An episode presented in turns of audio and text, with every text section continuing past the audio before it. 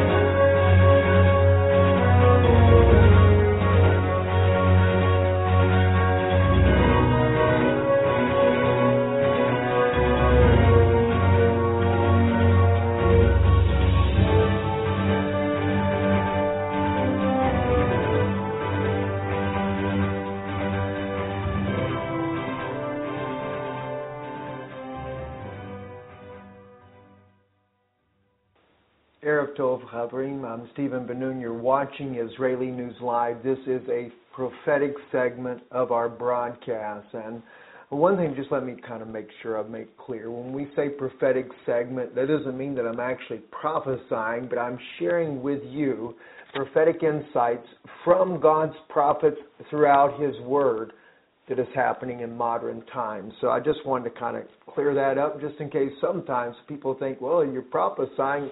I'm just sharing with you what I'm seeing already.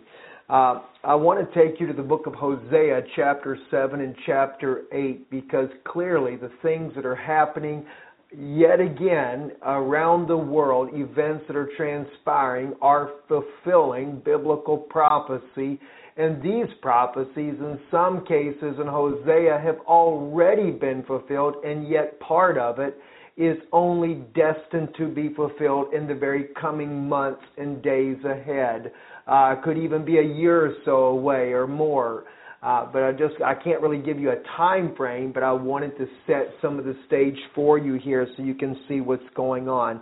Let's begin with uh, Hosea chapter 7, verse 8. Ephraim, he hath mixed himself among the people. Ephraim is a cake not turned.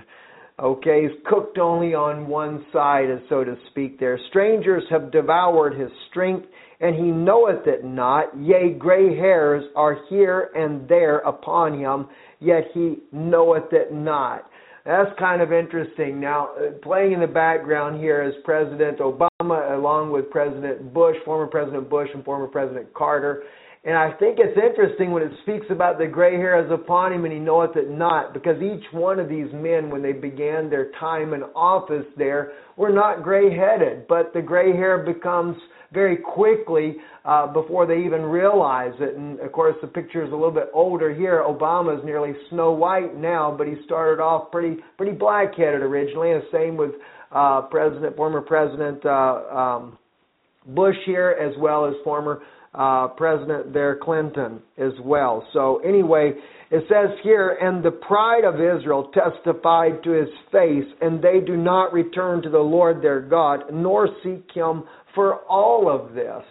Uh, the pride of Israel testifies to his face. That's interesting because, see, we're supposed to be a godly nation that stands for Israel, but Israel's even testifying to our face.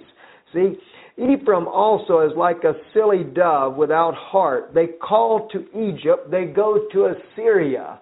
That's exactly the way it's happened. We see that the United States went in there and toppled the Egyptian government and now into Assyria to again topple another government, which is uh, President Bashar al Assad. Now, Russia's there to protect Bashar al Assad, and clearly, even today, Bashar al Assad was saying that the U- U- United Kingdom joining into the coalition of the United States there to bomb ISIS is an illegal uh, uh, group that is in his country and bombing his country without authorization. You got to remember now, Russia's there to take up for Bashar al-Assad.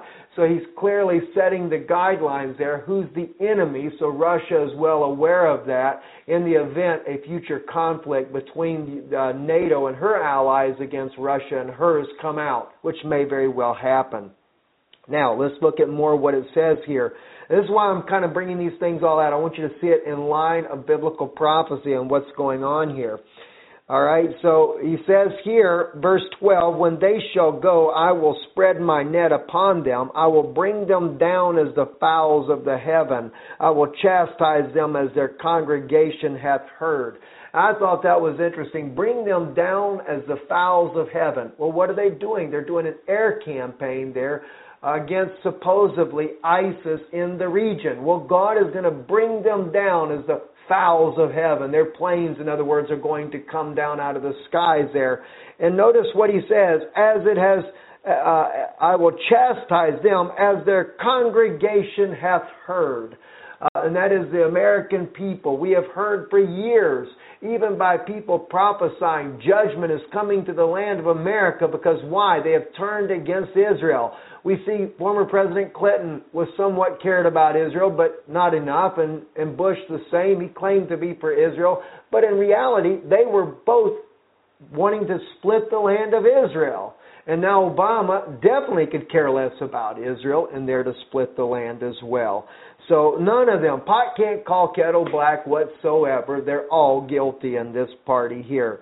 All right, so going on, verse um, verse 13 Woe unto them, for they have fled from me, destruction unto them, because they have transgressed against me. Though I have redeemed them, yet they have spoken lies against me. Now notice, God says, I have redeemed them.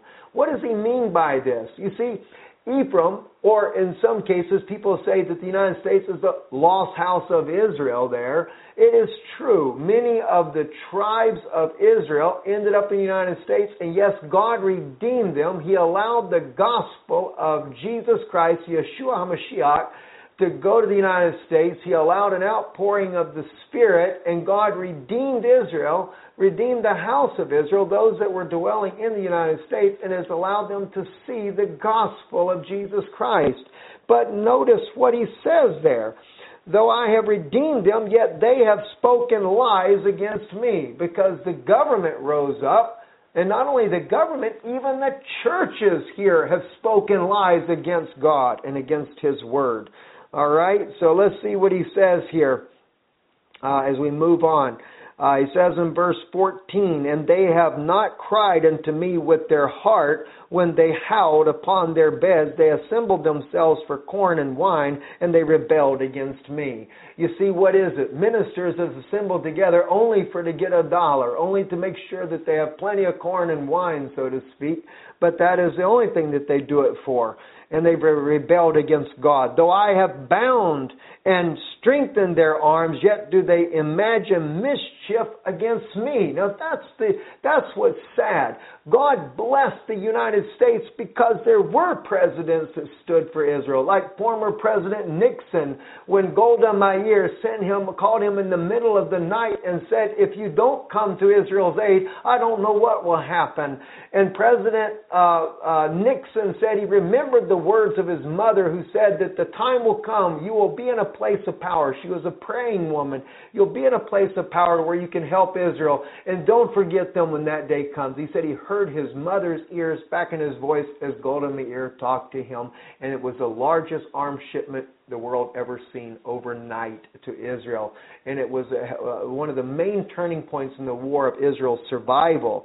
So we see here, though, God says here, you know that that when they howled upon their beds and assembled or verse uh, 15 though i have bound and strengthened their arms in other words he strengthened them as a nation yet you you do imagine mischief against me because why? Now the current administration is willing to go against israel and they're definitely going to do it, especially after we see the little the, the, the near death experience of little brother Nathan there. Somebody sent me a message, isn't that interesting that David, the prophet to David was Nathan as well, and the coming of the Mashiach, the son of David.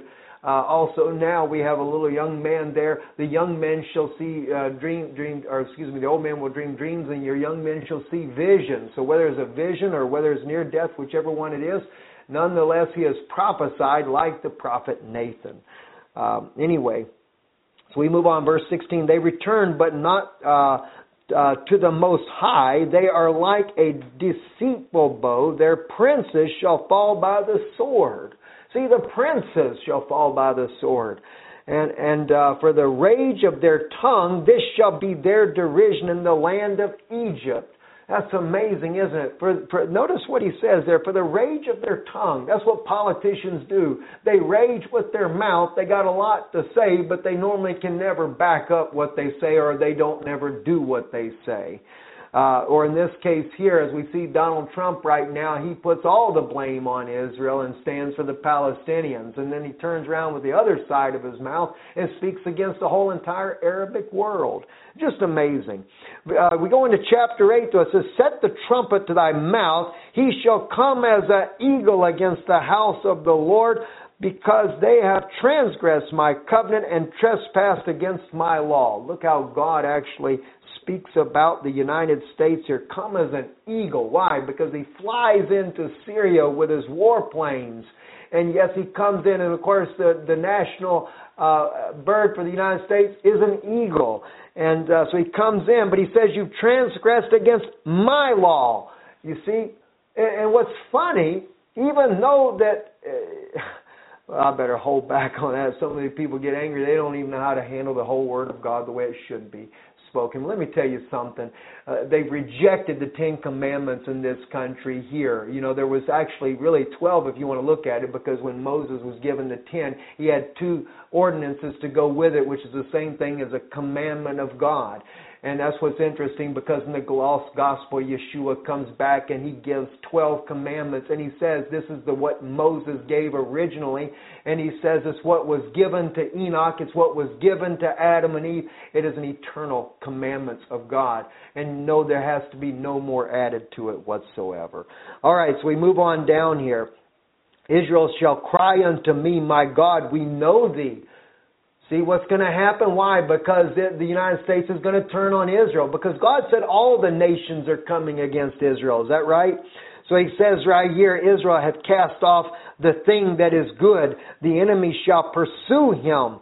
See, uh, Israel's done the same thing. Why? Because the politicians in Israel, they're not seeking God. They're seeking after worldly gain. They're seeking it. They went out and married the Roman Catholic Church and brought Jezebel back in the country again. Israel has also gone against God as well when they should have their faces to the wall seeking God.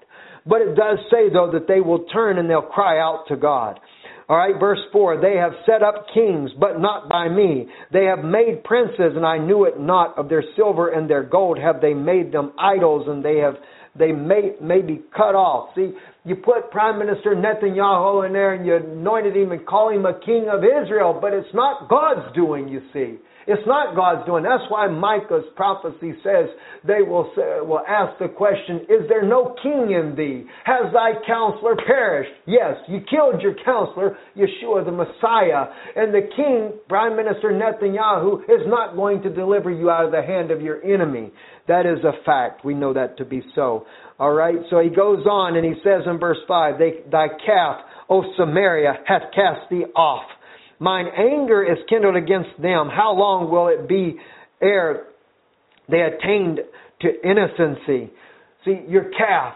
you know, they talk about the calf, the, the, the, the red heifer that they brought back to Temple Institute and they got it in a place where nobody knows. Well, I think the Bible just identified where you've got that calf hidden at. You got it over there in Samaria somewhere to where nobody can really see it. So God knows where the calf is, and He says, Your calf ain't going to do you no good. Thy calf, O Samaria, hath cast thee off Mine anger is kindled against them. Why? Because you're going to try to go back and offer burnt sacrifice again when Yeshua come and did away with it? What is wrong, my friends? There's something wrong because God has clearly said when Yeshua come, He said, if you knew what this mean, I desire mercy and not sacrifice, He said, then you would not have convicted the innocent. See, you wouldn't have condemned the guiltless that, that little creature that didn't never do anything wrong. Let's move on down here as well. So he says, verse 6 For from Israel was it also, the workman made it. Therefore it is not God, but the calf of Samaria shall be broken in pieces. See, you bring out that calf again. Remember it says in, in the uh, New Testament, I believe it was Paul that wrote, they, they, they sacrificed unto their God Moloch 40 years in the wilderness. And that started from the time that they put that golden calf up. That's not what God wanted. You know, I was talking, I sent a message the other day uh, to uh, to a good friend of mine there. The, um, uh, he is the he's actually the writer there. He written he, he's written several books there. He's an archaeologist and and um, and, and, and Egyptologist. David Rohl and David is just a remarkable Egyptologist there. And I asked him about uh, bulls and the sacrificial animals that Egypt, uh, you know, because one person tried to say to me that Egypt never sacrificed animals. And David wrote me back. He said, yes. He said that was the main thing they sacrificed was the bull. He said, was interesting though in, in Egypt's history they never sacrificed lambs or goats. It was only the bulls. And so that's what's interesting. See, it's not, it's not according to what God's desire is. God is not wanting a temple set up. It's supposed to be a house of prayer. And Yeshua said in his day, but you've made it into a den of thieves. See, if you look at that in the pure translation, you've made it into a house of butchery. See, oh my gosh, friends. Look at this word of God here. It's incredible here. So he says, anyway, for they have sown the wind, and they shall reap the whirlwind. It hath no stalk, the bud shall yield no meal. If so it be yielded, the stranger shall swallow it up. There's a promise. I wish I'd have looked it up beforehand for you. What God will do if you if if you if you keep His commandments. There's a blessing in His Word that says that your your crops will be bountiful. It says in there that your fruit trees will produce abundantly. But go against His Word, and He says, "I'll dry them all up." All right, Israel is swallowed up now shall they be among the Gentiles as a vessel wherein is no pleasure. For they are gone up to Assyria, a wild ass alone by himself. Ephraim hath hired lovers.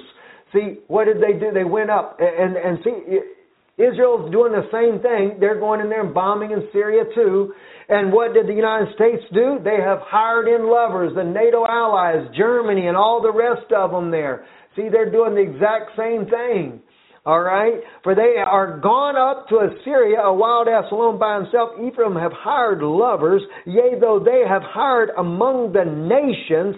Now will I gather them, and they shall sorrow a little for the burden of the king of princes there. So, so just tell, tell, tell them there, thank you so kindly there, what you did there for the burden of the king of princes there. By the way, you know who that king of princes is? The Pope of Rome that talked you into doing all of this.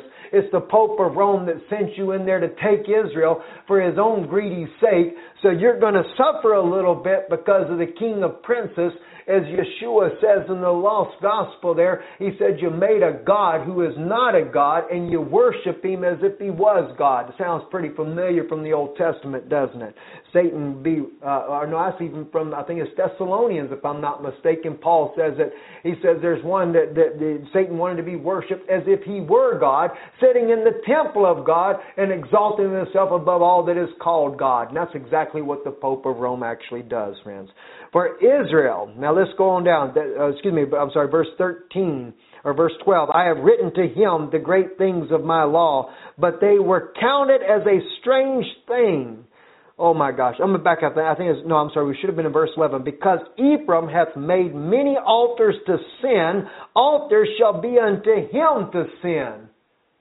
Altars? What do you do on an altar? Well, you know what they do. They burn. They they kill and slaughter animals and kill them and, and burn them on the altar. Now he says Ephraim's done it. That's the United States. He says, I have written to him the great things of my law, but they were counted as a strange thing. Yes, sir. You know, it was found, the discovery of the lost gospels and where Yeshua spoke about the 12 commandments of the humane law of God the Americans uh, when it was taken there, and of course it's in the British Museum, even found in the 1800s in St. Uh, Mary's uh, uh, Monastery in, in the Sinai Peninsula was one of the oldest known, even older than the one that I always talked about, the oldest known uh, copy of Matthew, Mark, Luke, and John, and scholars have been debating it because why?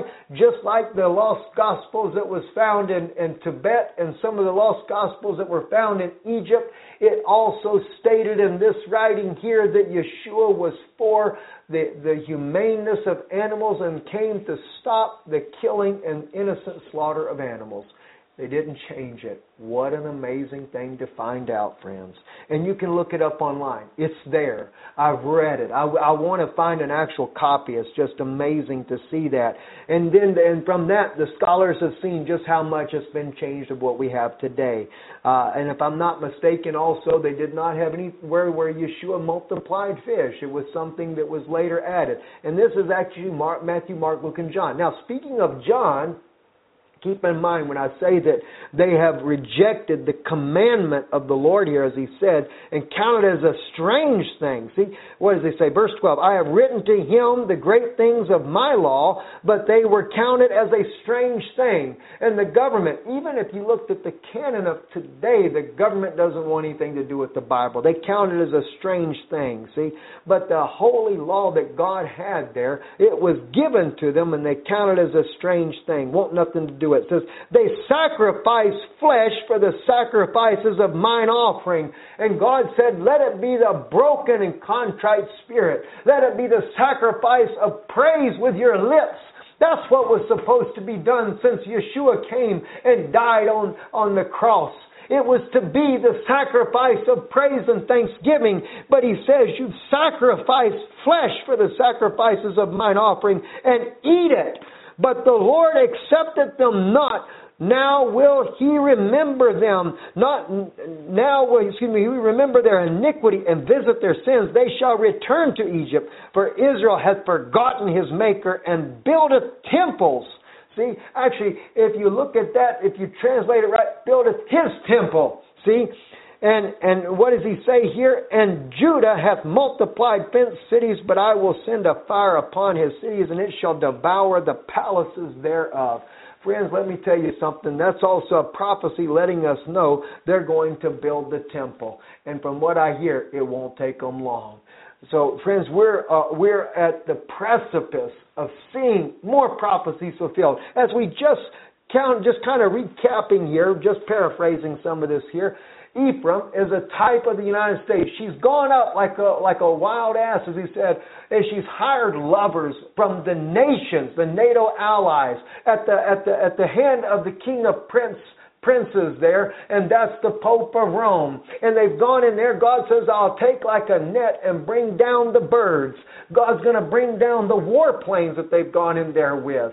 And I don't know what's going to cause it. Is it going to be a fight between Russia and the United States? Who knows what's going to happen, friends? But we do know that these there's going to be a lot of fighting in this area here. And yet he's come against Israel. Come against Israel. Oh my gosh, my friends, my gosh. Oh my gosh. Praise be to God, friends. Uh, then we're living in an exciting times, and I am just really excited, you know, and anyway, let's close in this particular broadcast is more in the prophetic realm than it is in the actual news that is happening.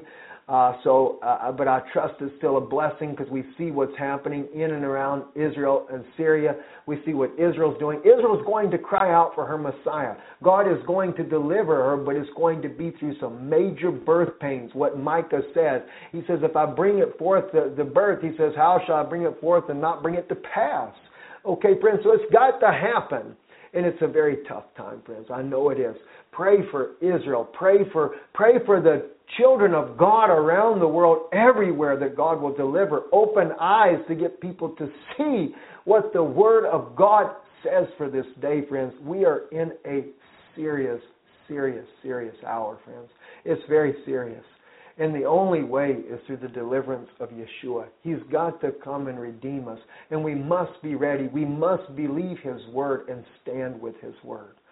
Anyway, God bless you. Thank you for watching. Those of you that have been praying for my wife, to give you a little update, uh, she's starting to get some of the motion back in her arm. Uh, uh, the pain has subsided somewhat. Uh, we will be going. She did the MRI. We're going to the doctor tomorrow to see what has actually happened in her arm. So I just thank you for your prayers, and and and we've many of you sent different ideas to us that we could do. Some of those we've actually enacted, and and of course my wife being a natural um, I don't. She don't like me saying doctor. She's not a naturopath doctor, but she did study.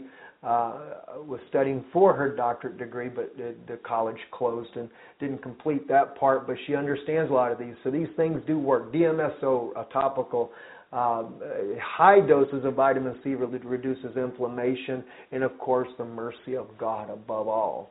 So we thank you guys for praying for us and being there for us. God bless you. We love you. Also, too, one other thought, just in case those of you that watch that have limited internet space to be able to, to listen to the broadcast here. We are now loading our Israeli news on IsraeliNewsLive.org in podcast format. Sister Torres transcribes for us, and as the transcript comes up, we will attach it to that same particular article there that has the, the podcast there. So if you don't have the ability to, to watch, you can listen to it on podcast on IsraeliNewsLive.org. Shalom and God bless.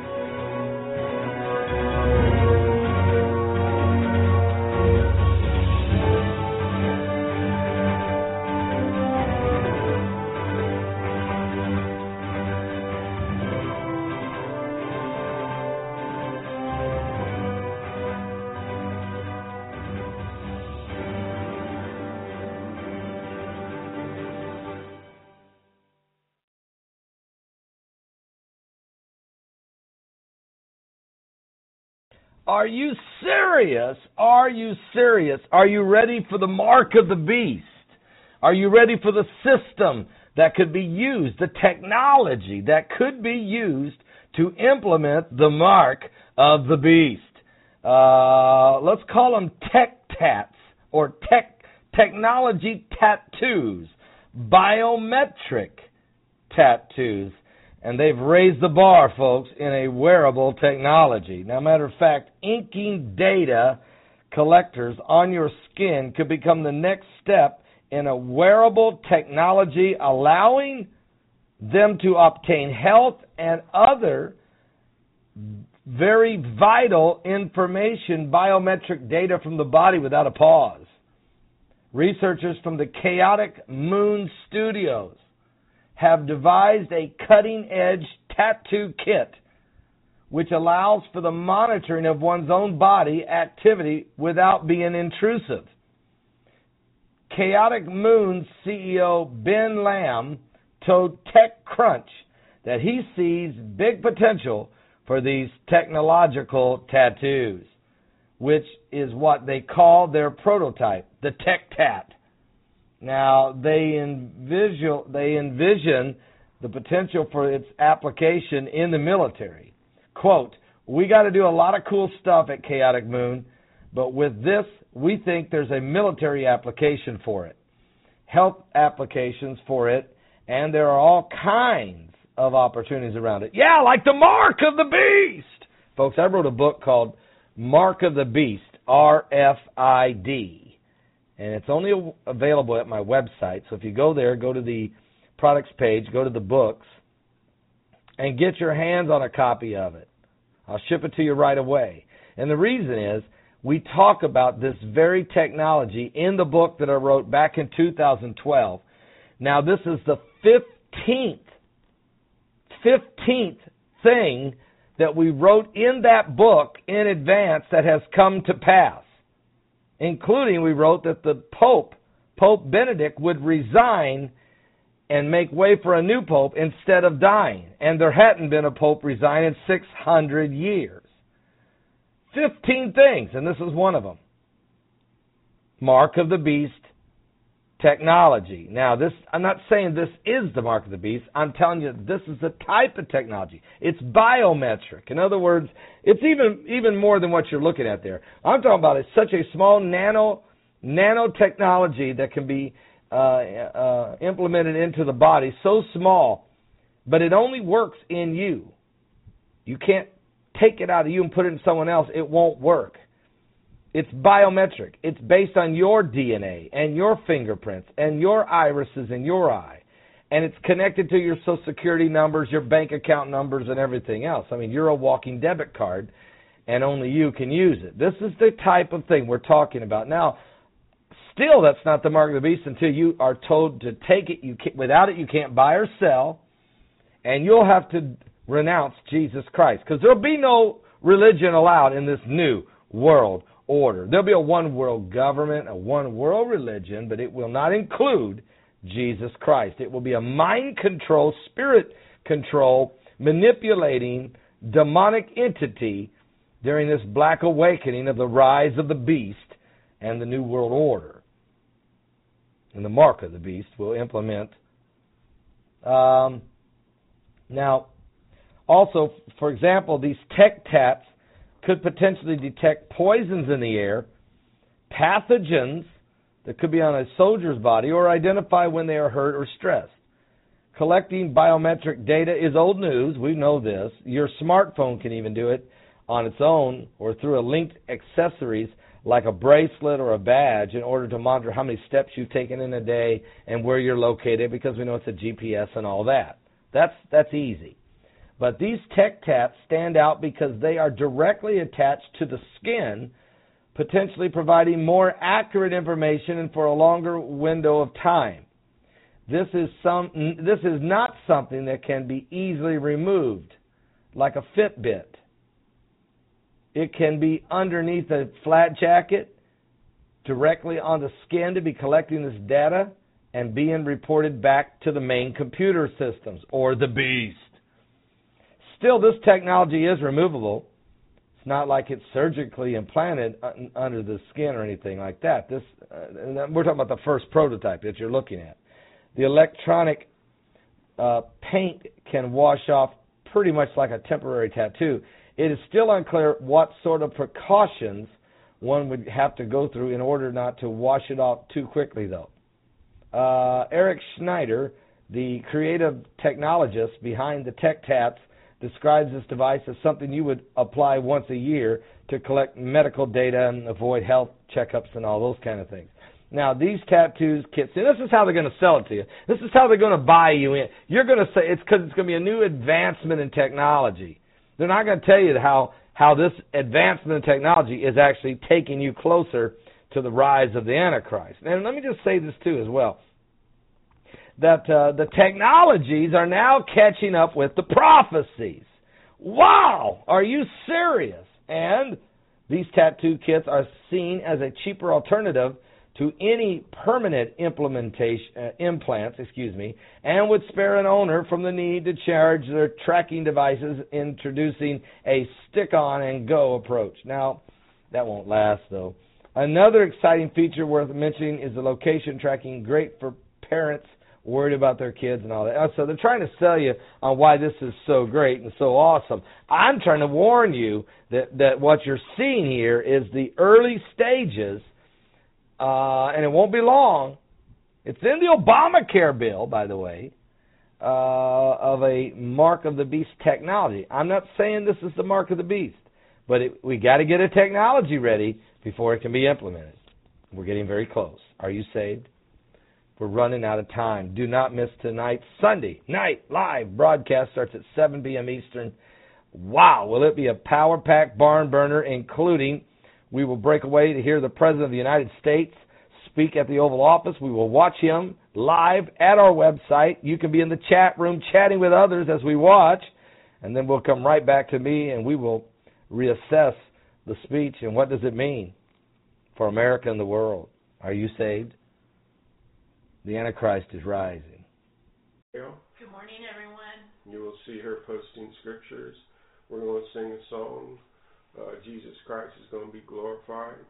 And uh, we are now live, so praise the Lord.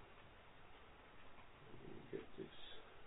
Lord, we just ask you to come into this room now, Lord, and we ask you to continue to bless us and bless others, Lord.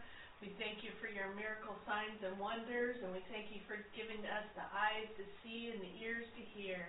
We love you, Lord, and we thank you for ushering in on us in Jesus' name. Amen. Thank you. Thank you, my beautiful wife. What a blessing it is.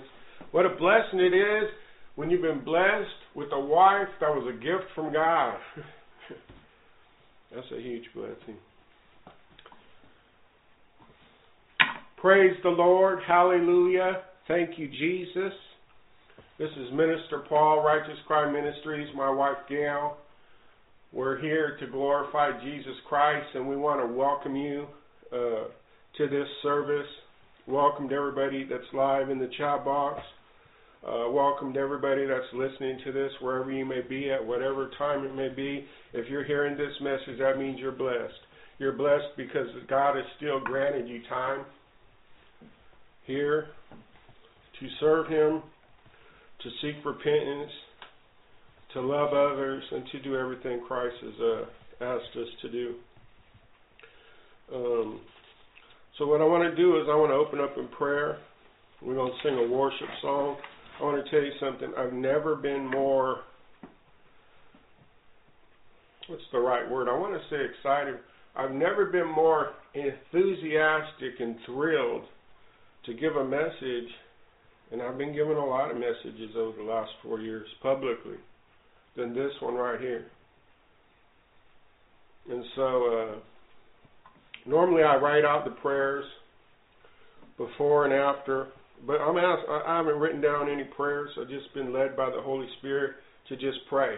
And not only that, to ask you to get involved and pray with us. We're going to pray together to Jesus. We're going to pray together. We're going to open up in prayer and express our love and our worship and pray for others together.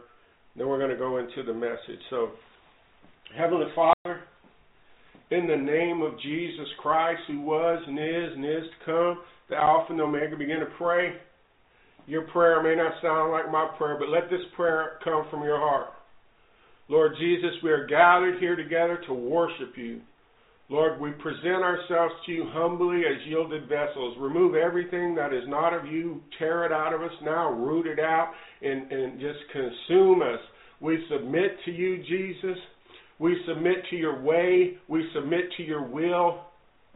Lord, use us today for your glory and for your kingdom.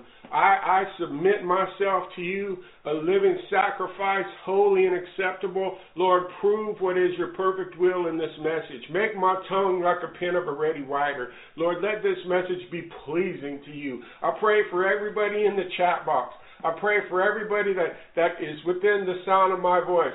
I pray for protection over their lives. I pray for provision in their lives. I, I pray that their family members come in. I pray that the, the lost members and family that they have become to repentance through the conviction of the Holy Spirit, your Holy Spirit. And Father God, I pray for my family. And, and I pray for my wife's family. I pray for comfort. I pray for peace. I pray for, for things you can do that I can't do, that you manifest yourself in this service and in our lives in a greater fashion for my whole entire family. Lord God, I have a lot of things to be thankful for today. And I'm going to open up my mouth and I'm going to use it to praise you and to request things of you. Father God, we need your presence now. My family needs your presence. This room needs your presence. This world needs your presence. Lord, show up. Hear our cries collectively, Lord. And in your name we all say it. Amen. Amen. Amen. So that's at the feet of Jesus. Already being worked on. Isn't he good? Yes. So uh, my wife and I, uh, and, and, you're welcome to sing along too. Uh, this, this, is a confession I'm going to make. Is uh, I can't sing. My wife can sing beautifully. No. But I can't. That's twenty. That's twenty years of marriage and wisdom right there. But to God. But look, like this is what the Lord told me when I was uh, getting ready for this service. Uh, an earthly father, if if we sang the way my wife and I are about to sing, he would smile and nod and pretend he enjoyed it because he loves us. But secretly, he's like, these people ain't singers and we're not singers, and we're not professing to be singers. But our, our heavenly Father, which art in heaven, and hallowed be to His name, when He hears our praise, He actually does love it. He doesn't pretend. He doesn't fake it. He doesn't smile and nod. He receives it. He loves to be worshipped because it's not coming from lips. We're not giving Him lip service. We're going to worship Him from our heart together. So if you want to sing this song with us, we're going to sing. It's called How Great Is Our God. We're going to sing it from our heart to God. Amen. You ready? Amen. How great is our God. Sing, Sing with, with me. How great is our God. And all will see how great, how great is our God. The God is Father, Spirit, Son, Lion and the Lamb, that's Jesus, Lion and the Lamb. How great is our God. Sing with us. How great is our God. And all will see how great, how great is our God. He's the name above all names, worthy of all praise. My heart will sing how great, how great is our God. Isn't he good? Good. Has he been good to you? Did you wake up today?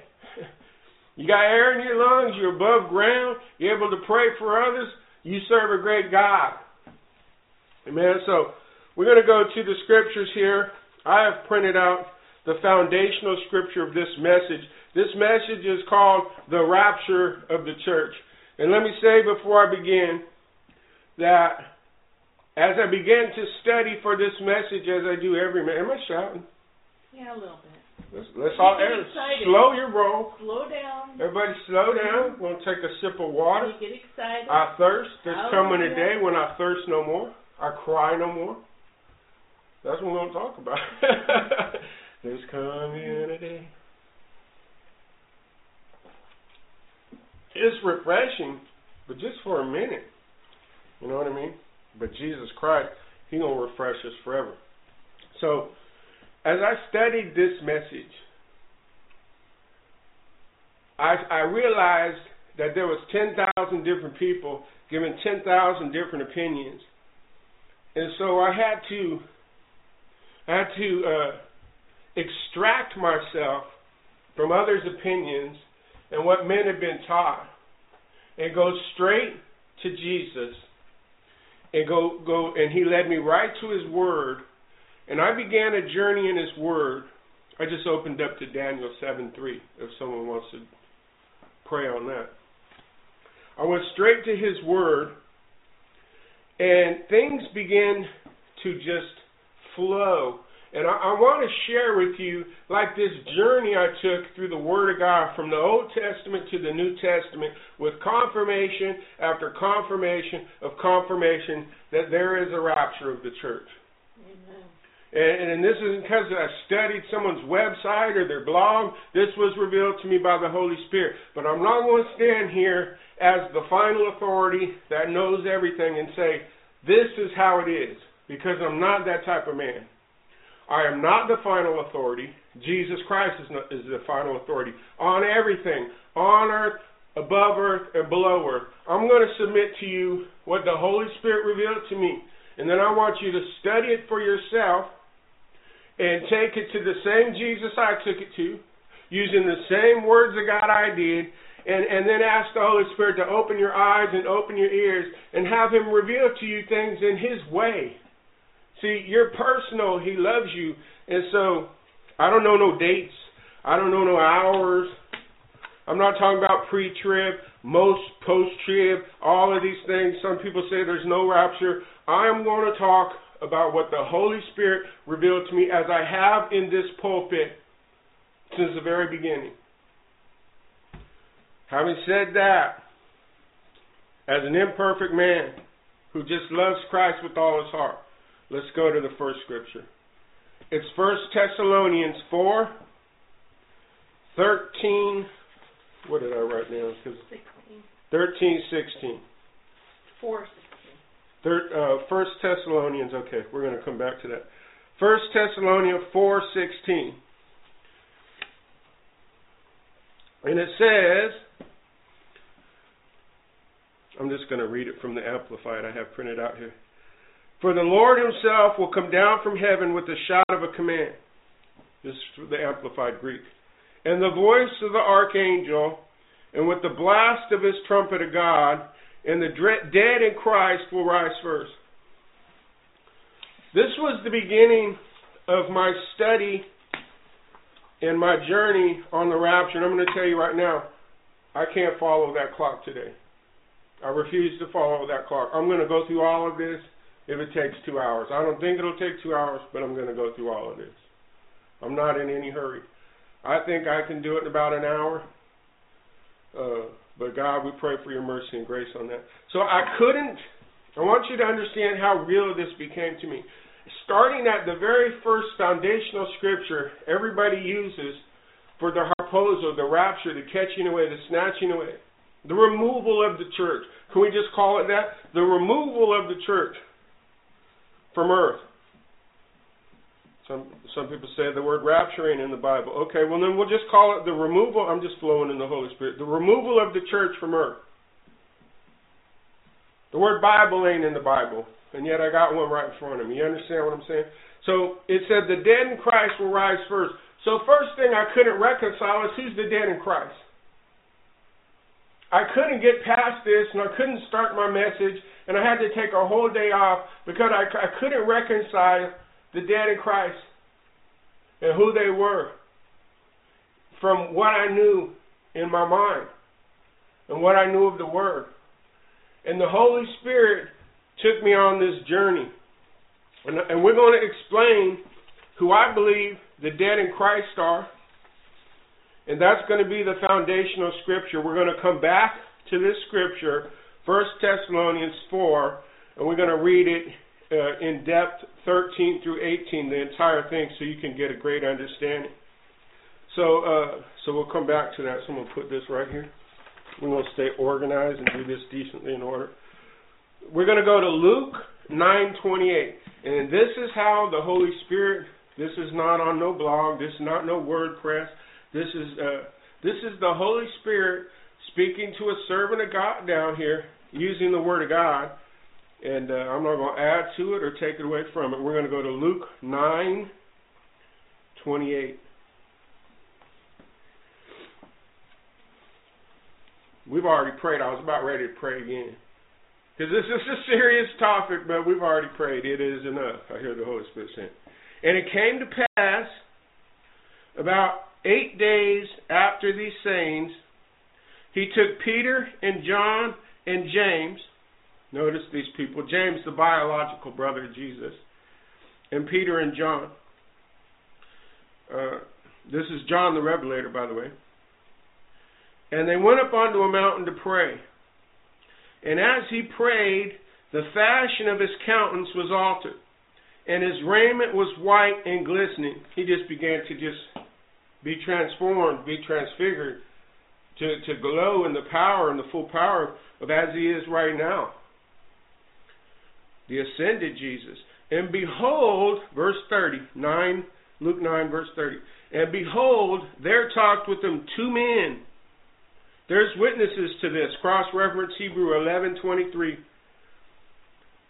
which were Moses and Elias. The King James says it's Elijah. Moses and Elijah. I want you to picture this. Jesus is glowing like a transformed, powerful spirit, just like he is in Revelation 1, that John the Revelator is writing, by the way. That's up on this mountain seeing this. You with me? And then here's Moses and Elijah. Moses representing the law of the old covenant, and Elijah representing the prophets. And Jesus Christ in the middle fulfilling the law and the prophets. How great is our God? He's fulfilling the law and the prophets. Did you know that? If you didn't, I believe it's the same chapter of Luke where he, he invites his family members and everybody from his town to come in and have a service. And he says, Have a seat. And he opens right up to Isaiah and he said, This has been fulfilled in you today, in me. And they dragged him out to a cliff to throw him off the cliff. He said, I just fulfilled this. I just fulfilled what the prophet said. I am he. Whew. So here's a lot. here's Moses, and here and here's Elijah. Elijah never died, and this was really a mind bender for me because the Bible says it is appointed once to die. Every man wants to die, and Elijah didn't die. And again, it seemed like a conflict in my mind. And but so here you have a prophet who never died and ascended straight to heaven, like if we're alive, like we will in the rapture, we'll ascend straight to heaven alive. And and one who has died, and yet here he is. Here he is. He's not a ghost. He's there. And how do I know that, that they know who he is? Because they say it's Moses. Peter knew it was Moses. So Peter is seeing someone who lived and died and, and is now still alive. He's seeing him with his own eyes. And I don't think at the time that this happened, he really understood what was going on because he said, let's, let's build three altars. An altar because he's so amazed by this. Let, let's go on. So, so one of them had died and the other hadn't, and yet here they both are. You with me on this? When the Bible says that his appointed man wants to die, here's Jesus. He will later die and rise again. And he's showing you what what will look like when he, you know why? Because he was God in the flesh. And he, so let me continue. Uh, 31, who appeared in glory and spake of his decease, which he should accomplish at Jerusalem. So Jesus is in the middle in a glory, a state of glory, talking about how he's going to die too. And here's two people beside him that he went on before him, but one never died. Watch this. But Peter and they that were with him were heavy with sleep, and when they were awake, they saw his glory and the two men that stood with him. Daniel 8 and 18 and 10 and 9. One of them being Elijah, and one of them being Moses. Uh, so Christ is in a transfigured state. So now follow me on this. I want to talk about Moses for a minute. Just I'm just following my notes. Let's flow to uh, Deuteronomy 34. This is actually in the Torah or the book of the law. The law of Moses, some call it. And in, in the in the book of Deuteronomy 34, I want you to catch, Lord, I pray in the name of Jesus Christ, Holy Spirit, open up their eyes and open up their ears and bind all distraction and hindrances for them to see in your word. Let your word come to life so that everybody within the sound of my voice can see your truth. Amen. And Moses went up from the plains of Moab unto the mountain of Nebo, to the top of Pisgah, and that is over Jericho. And the Lord showed him all the land of Gilead unto Dan. And, and you know, the Holy Spirit instantly quickened in me something here. Now I'm just going to flow. Do you remember when Jesus, he went to, he's showing his human side. He went to, uh, he went to fast 40 days and 40 nights, and he comes down and he's prepared now to, de- to defeat Satan for us forever. And what does Satan do? He takes him up on a hill, did he not? And shows him everything. And he says, Do you see all this? This could be yours if you would just worship me. And Jesus said, Jesus already knows that's already mine. that's what he's thinking. But it, but he quotes the word of God in Deuteronomy and I find it fascinating that here Moses, who's with Jesus on the Mount of Transfiguration, is being shown all of these same areas pretty much. Follow me on this revelation. Two, eh, so so let's go to uh, Deuteronomy 34 and 5. It says, So Moses, the servant of the Lord, died there in the land of Moab according to the word of the Lord. So the word of the Lord is 100% confirmed every time and cannot return void. So according to the word of the Lord, Moses died. In verse 6, it says God buried him. I bet you probably 70% of the people in this room, except for the theologians who study this stuff, they didn't know God buried Moses. But it was revealed to me. I've been saved 36 and a half years. I didn't know God buried Moses because nobody's talking about this. These are in time, amazing, uh, Holy Spirit inspired, Word of God revelations for such a time as this. So God buries Moses, and it goes on to say, uh, But no man knoweth of his sepulchre unto this day. So here's Christ with Elijah, who was caught up in a chariot, we're going to go there, and never saw death. And here's Moses, who was buried by God, and nobody knows. Nobody watching this, nobody studying this. There's nobody in the entire world that knows where God buried Moses. It's a secret. And what I began to understand and be revealed to me as I walked forward in this word and in this teaching was that I don't know everything. I will never know everything until I'm with Jesus, and that day is coming soon. And that I don't need to know everything. I don't need to know where Moses was died. You don't need to know where Moses died. God buried him in secret for a purpose. Amen. Some people they need to know the answer to everything. But God says we only know in part. And we only prophesy in part till that which is perfect is coming, then we will know everything. So so we don't need to know everything down here. But the Holy Spirit can give us hidden nuggets like this. So, so, and, and take note of this in verse 7. It says, Moses was 120 years old, and his eyes was not dim, nor his natural force abated. In other words, he, he, he, his eyes never wore out like mine are. Moses fulfilled a purpose for God. Let me continue flowing. Nobody, what I want to emphasize on this is God buried Moses, and nobody knows where he was buried. So let me submit this to you as a what if. Are we sure Moses died? I, I don't know. It's like the rapture. When is the rapture? We don't know. Nobody listening to this can go and show me the tomb of Moses. It's like Jesus' tomb in a way. See, it's like types and shadows. Nobody could take me to Jesus' tombs that has bones in it. Because it, they don't exist. I'm, just, I'm going to flow off of this because I don't want to speak too much on this. Because Moses and Elijah are going to serve an end time purpose. So let's go to Hebrews 9:27 just to confirm something real quick. I'm not saying Moses didn't die. I'm saying I don't know where he's buried. And I didn't know God buried him. And I'm pretty sure a majority of you didn't either. Do you know? Let me just say this. Do you know?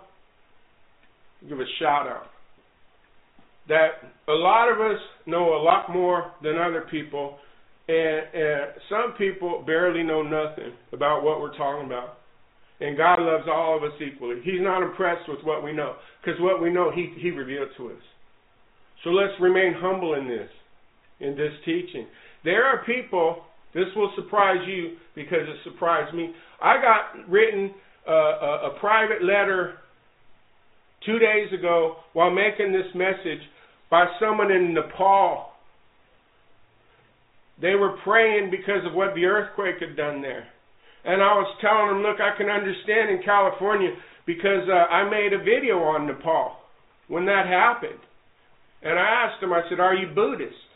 Because in the video I made, it was a warning dream.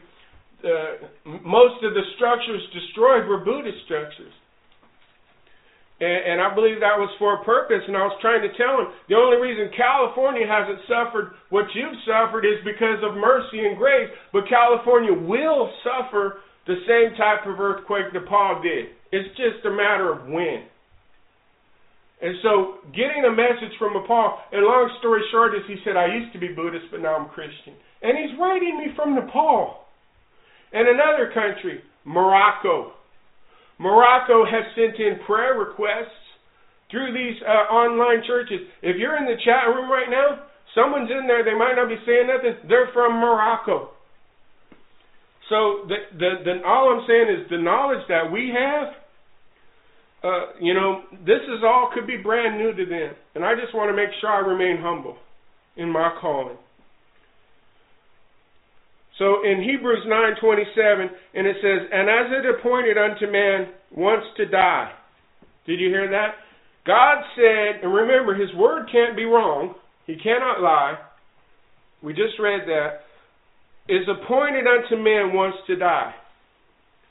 Okay, well then what about Elijah? He didn't die. And you see this battle, this conflict began to come in my mind.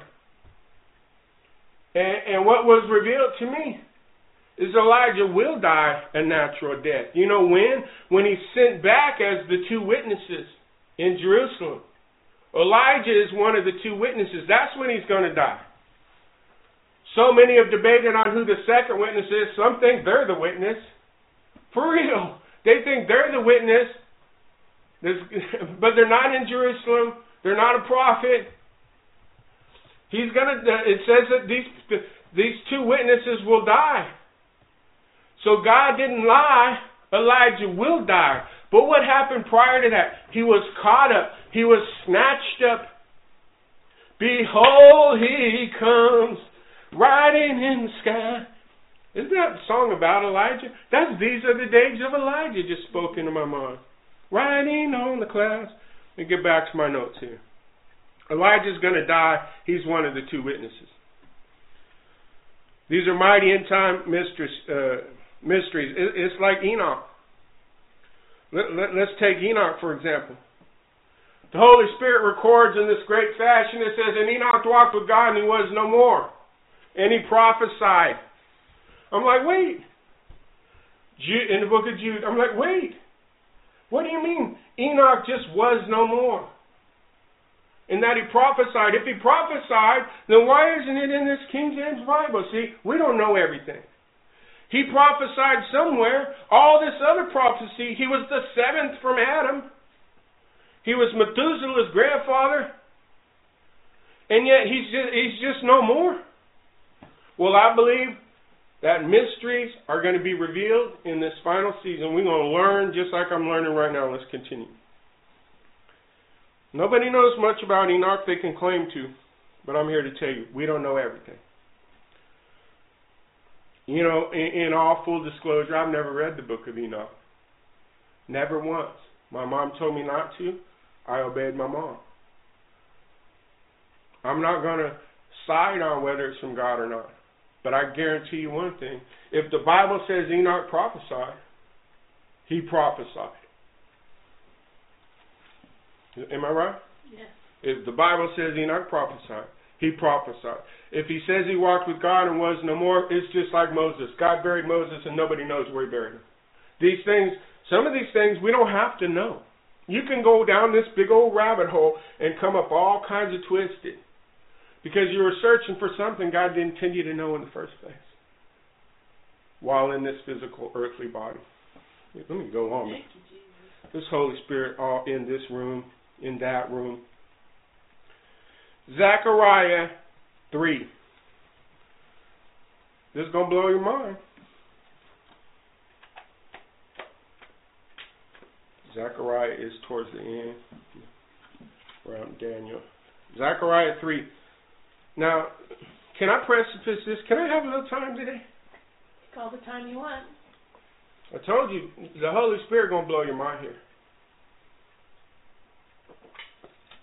Is anybody even in the room? Yes. Okay. I can't see it. You understand? My wife is running, and, and God bless my wife.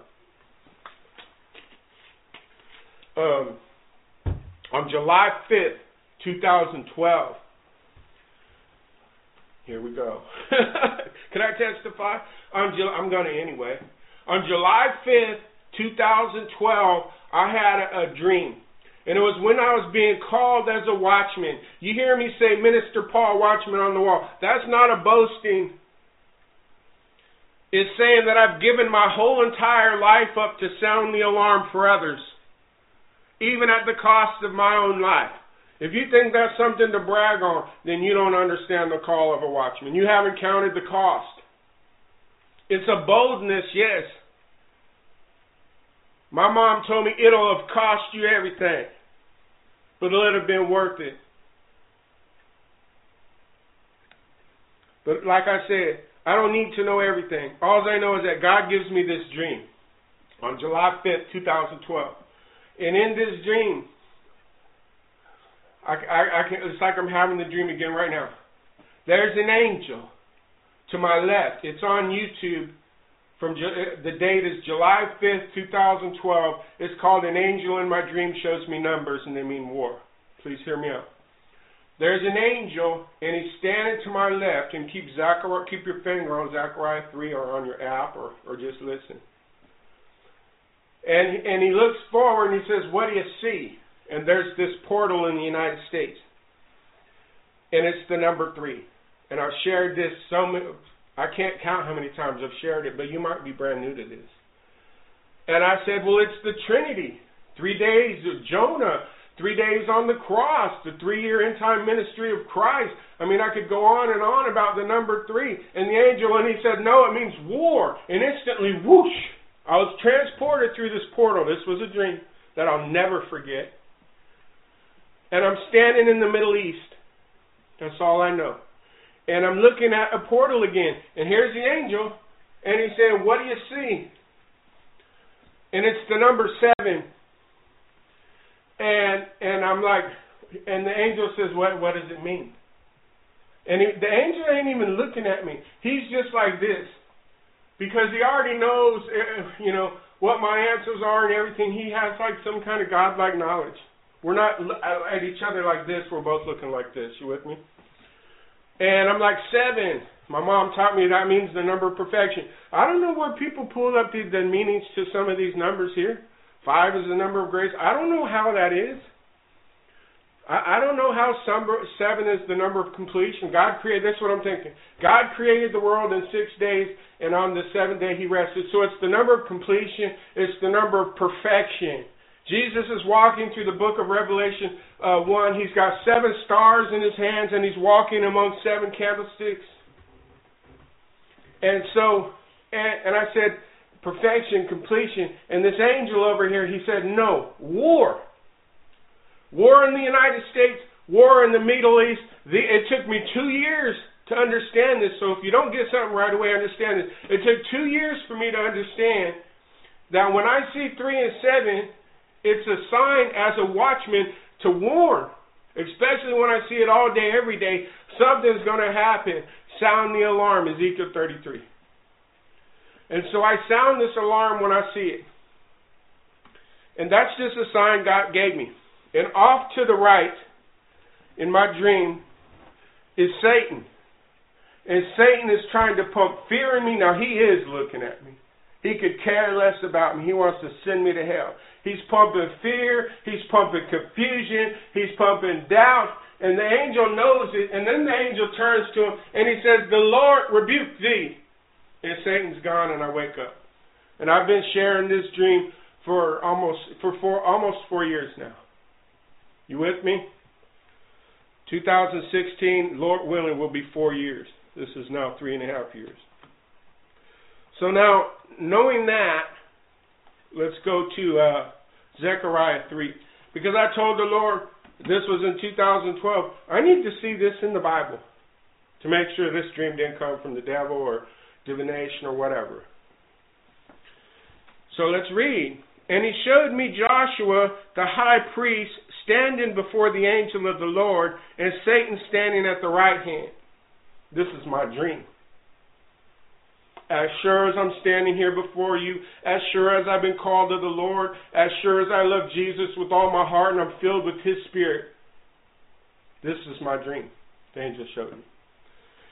So he shows me Joshua standing before uh, the angel of the Lord over here, and Satan standing on his right hand. And the Lord said unto Satan, The Lord rebuke that hath chosen. The Lord rebuke thee. Is exactly as my dream in Zechariah 3. Now, what's happening in Zechariah 3? This is Michael, the archangel, standing there with Joshua who I, the life of Joshua, my wife and I have talked about this. We love the story of Joshua. I believe is always representative of Jesus. And he's rebuking the devil. You with me? But what else is happening here related to this message? Because it was a confirmation for me to continue on, study on, go on. So let's go to the next scripture here. And, and that's going to be uh, Jude verse 9. Remember, Michael, the archangel, is rebuking, he said, The Lord rebuke thee. Let's go to Jude 9. And, and this uh, may not seem like it's fitting, but this is all going to just tie together like a knot if I, if I follow what the Holy Spirit. It says, Yet Michael, the archangel, when contending with the devil, when was that? Is in Zechariah 3. You see the hidden things that are being brought to light. Why? Because this is the final season. We're going to talk about the rapture of the church. Yet Michael the archangel, when contending with the devil, he disputed about the body of Moses, did not bring him a railing accusation. He said, But the Lord rebuke thee. When did he say that? He said it in Zechariah 3. I can't. Matter of fact, I just caught this. The cross reference is Zechariah 3 2. I didn't know that. So the Holy Spirit showed me that. So let's see what else the Holy Spirit showed me. Because I, got I, I, I, I'm, I was in this process of trying to, uh, to, to get things to fit the Word of God, to get a fit in this picture I'd been created and taught of how the Bible works. Why are they disputing over the body of Moses? Because something spiritual was going on. Look, who buried Moses? God. Where is he buried? No one knows. So why is Satan all up in Gabriel's business wanting to know what he's going to do with the body of Moses? And who had the power? The Lord rebuked thee. Why Moses? because he's going to play a role in these end times. I just wanted to show you how powerful this Word of God is. Because I can guarantee you 90% of the people in the room didn't catch this. If they did, you're way past me on this.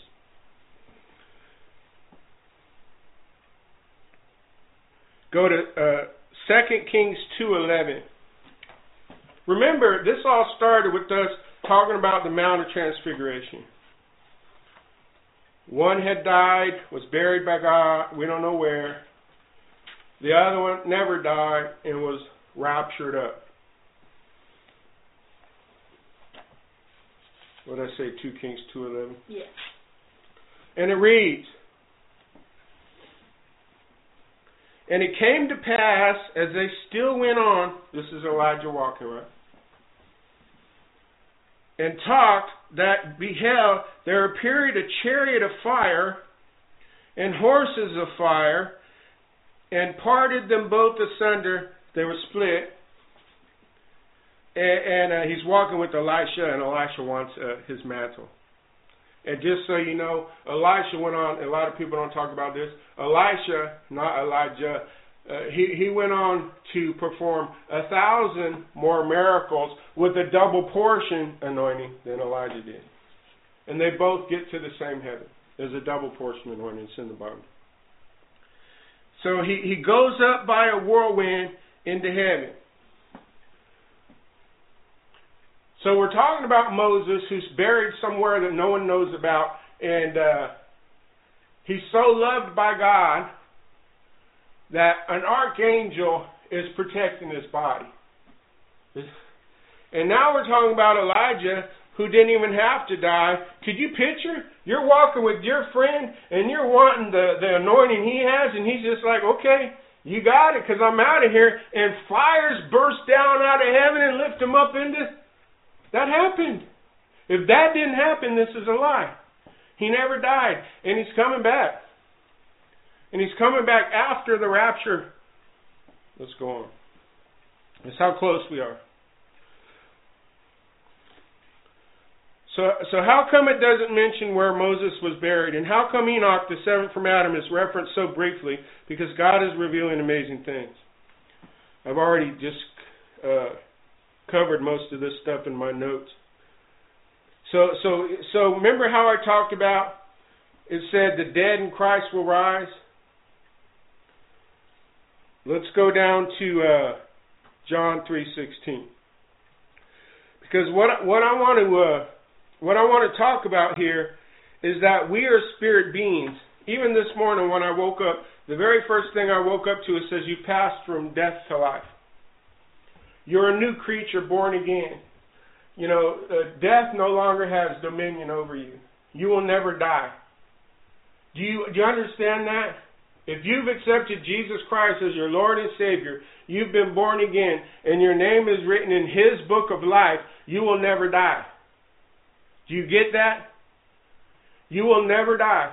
You're you're going to live somewhere. And I, I submit to you as a teaching today, it's either heaven or hell. So John 3:16, did you put that in there? Yes. And I'm just going to quote it. It says, "For God so loved the world.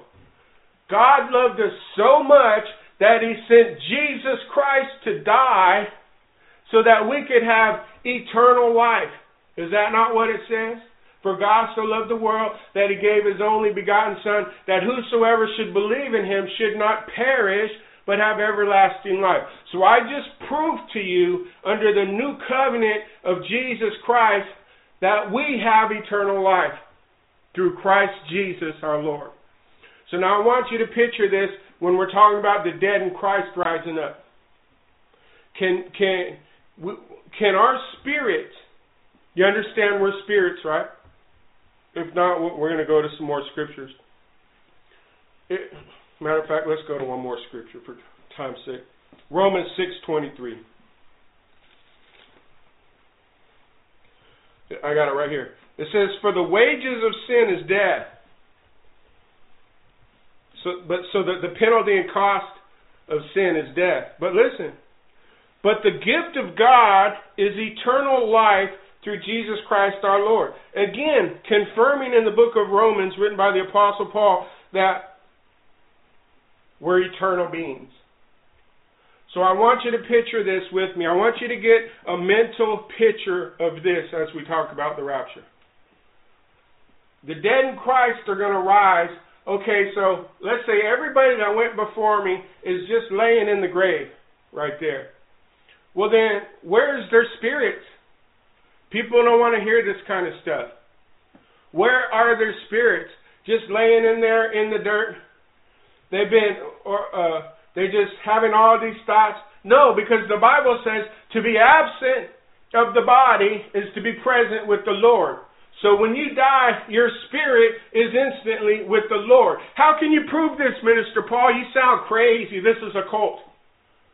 Because Elijah and Moses were with Jesus as a witness on the Mount of Transfiguration.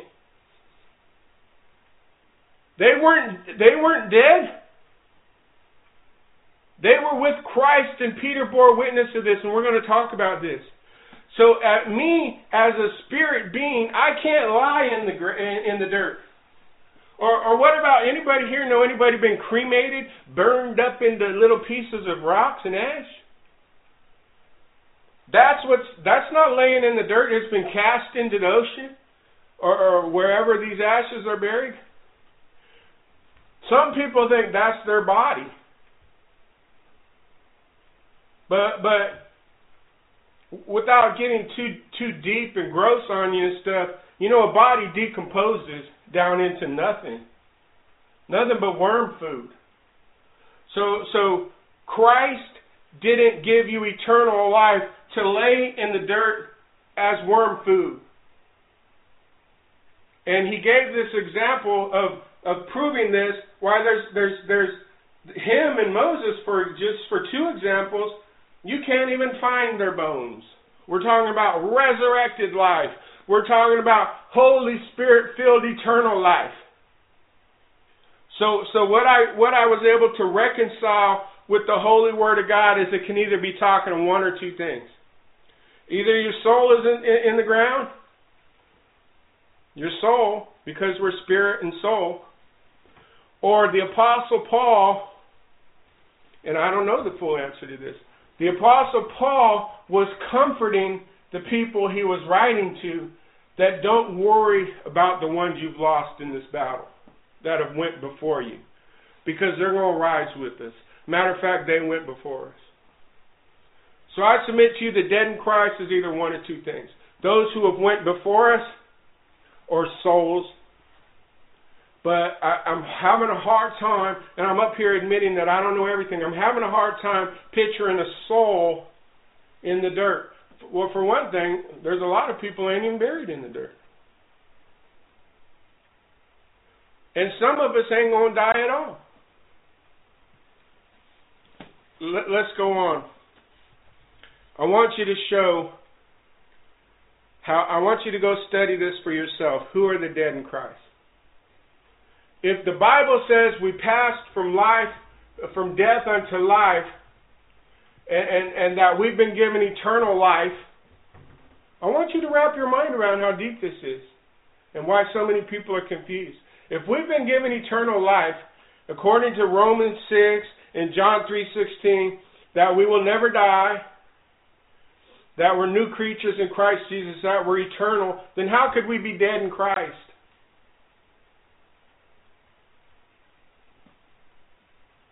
It says the dead in Christ will rise first.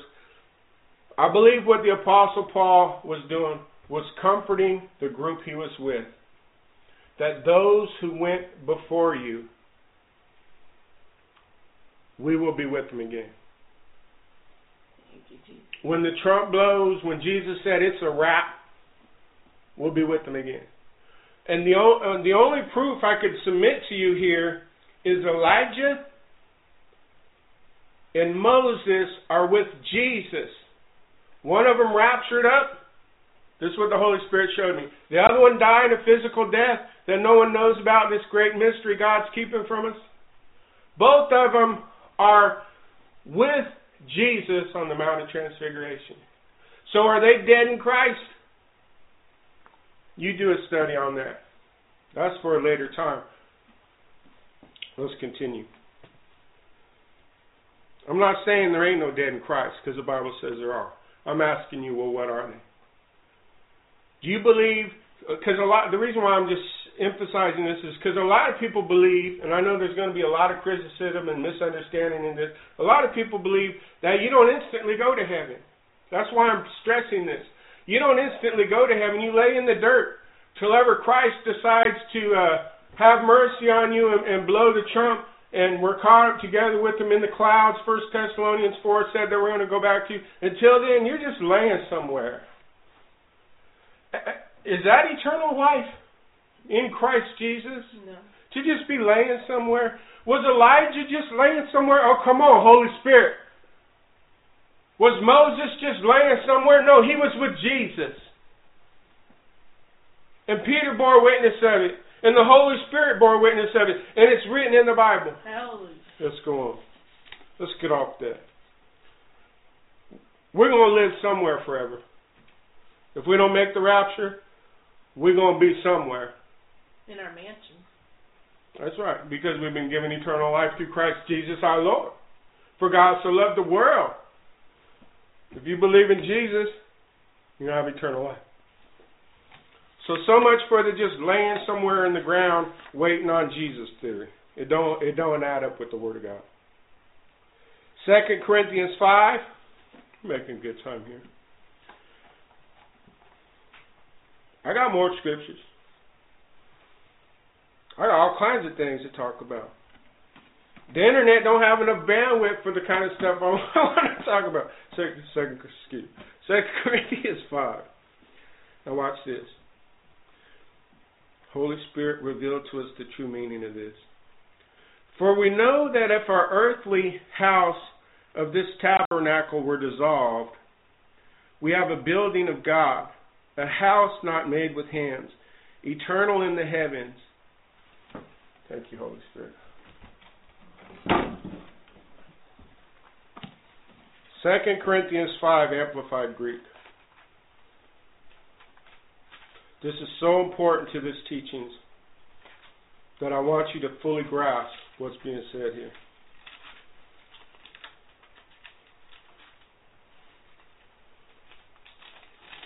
The original Greek meaning of these words. Listen.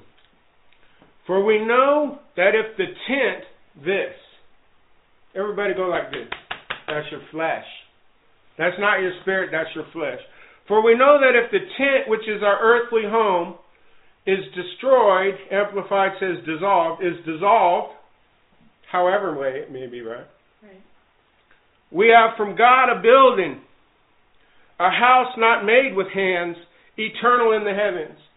Do you understand what that means? Yeah. Do you understand what that means? That this flesh could die right now. We have an eternal, like she said, a mansion in heaven. Let me continue here a little bit.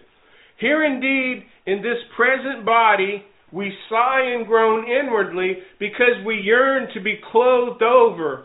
We yearn to put on our celestial body like a garment to be fitted out with our heavenly dwelling, so that be, by putting it on, we may not be found naked without a body. In other words, we're spirits and this is flesh.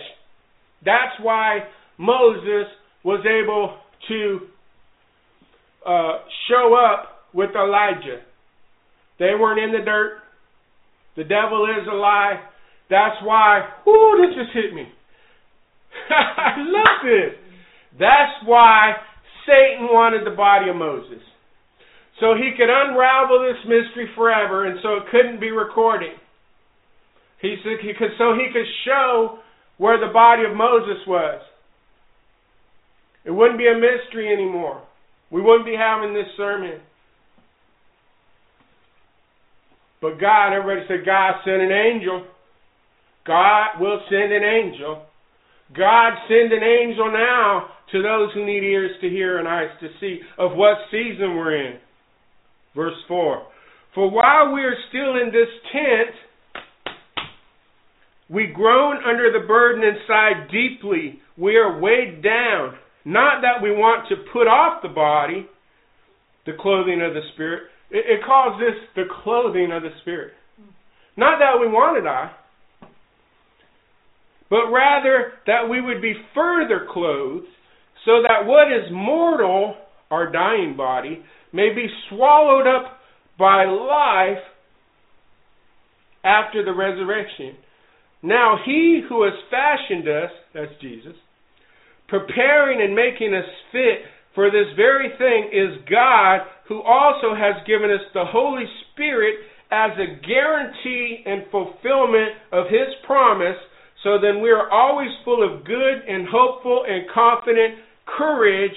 We know that while we're at home in this body, in the flesh, we are abroad from the home with the Lord that is promised us. And then it says what most people quote, for we walk by faith and not by sight. But what the apostle Paul is writing here to the city of Corinth is people are dying.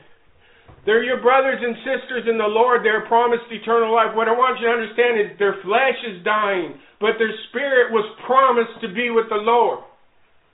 And so when they go before you, they're with the Lord. And that's the promise of God. Hallelujah. Hallelujah. Thank you, Jesus. So now let's talk about the rapture. Because Elijah didn't face none of that. And neither did Enoch. So it's in the Bible. Let's go to 1 Corinthians 4 13, 18. Oh, I got a lot of notes on it. So I'm going to read this. What did I say? Are you sure it's not Thessalonians? First Thessalonians 4 13 through 18. Let me get a sip of water. I'm telling you, the fire of God is on this. Making good time. I printed this out of the Greek for better understanding. It's titled uh, First Thessalonians four thirteen through eighteen. Is titled "For Those Who Died in Christ." Boom. Three days into this message, the Holy Spirit answered, "This is who the dead in Christ are. For those who died in Christ." That's the title of the chapter. Now we do not want you to be uninformed, believers you can go read it in the King James, going to say the same thing. I, I encourage you to. About those who are asleep, it says in death.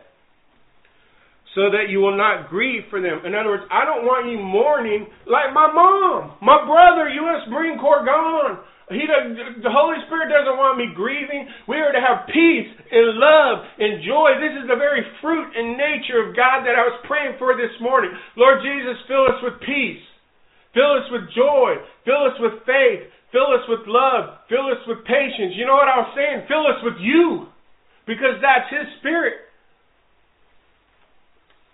He didn't want us grieving or mourning because He wanted us to know they went before us and God promised them eternal life. For if we believe that Jesus died and rose again, as in fact he did, even so God, in the same way, by raising them from the dead, will bring them with him, those believers who have fallen asleep in Jesus. Those, those dead in Christ will be with Jesus. And some people are like, well, when or what? They're with Jesus now. How do you, how do you know this? How can you say this? How can you speak this about? Because Elijah's with Jesus and Moses is with Jesus.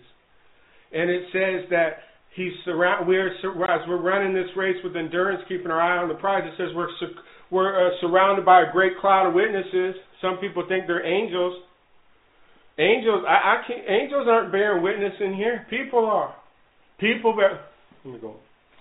For we say this to you by the Lord's own word, that we who are still alive and remain. So there's going to be a point in time while, while we are living, uh, at the coming of the Lord, will in no way proceed in, into his presence those believers who have fallen asleep in death.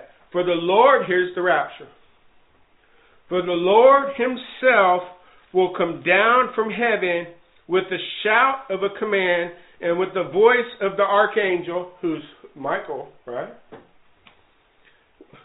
Who was, who was protecting Moses' body. Come on, somebody. With the blast of the trumpet of God, and the dead the Christ will rise first.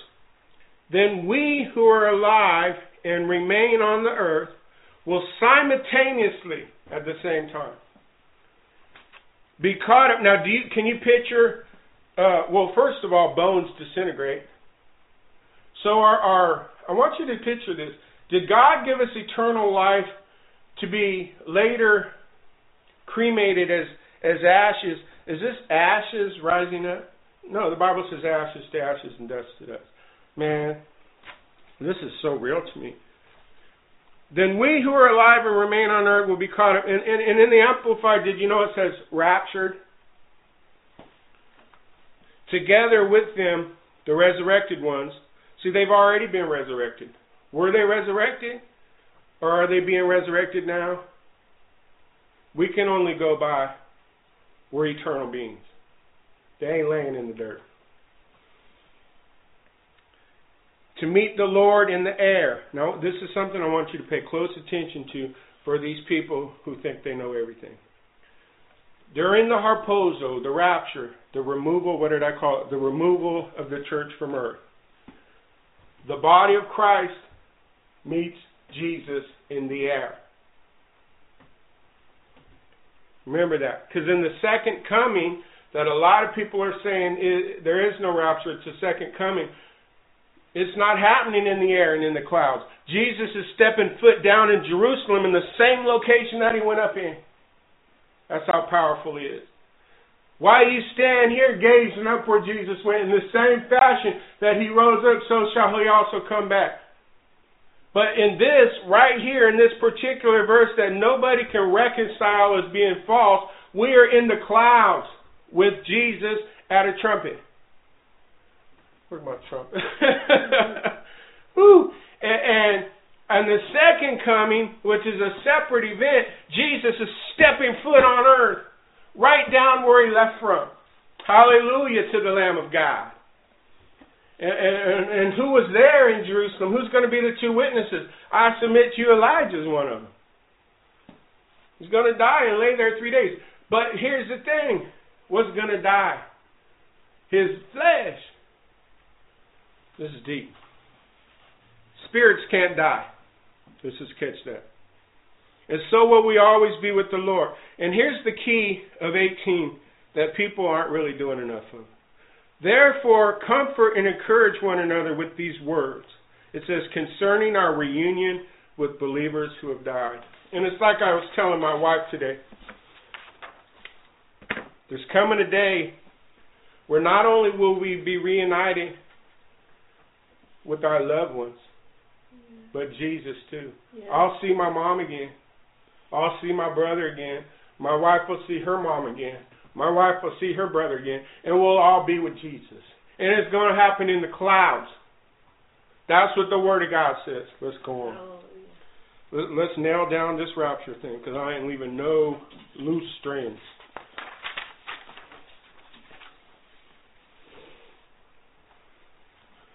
Zechariah 14:4. We don't have to go there. Acts 1 9 and 12. Joel 3 and 1. All of these clearly show a snatching away or harpazo that happens, listen to me, it happens prior to the second coming. This harpazo means in Strong 726.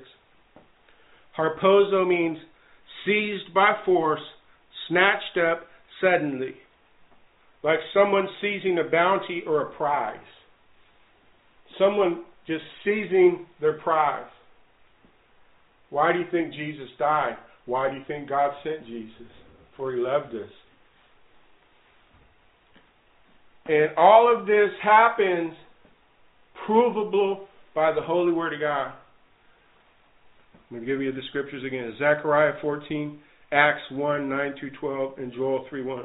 This all happens before Jesus sets foot back on earth. It's a separate event.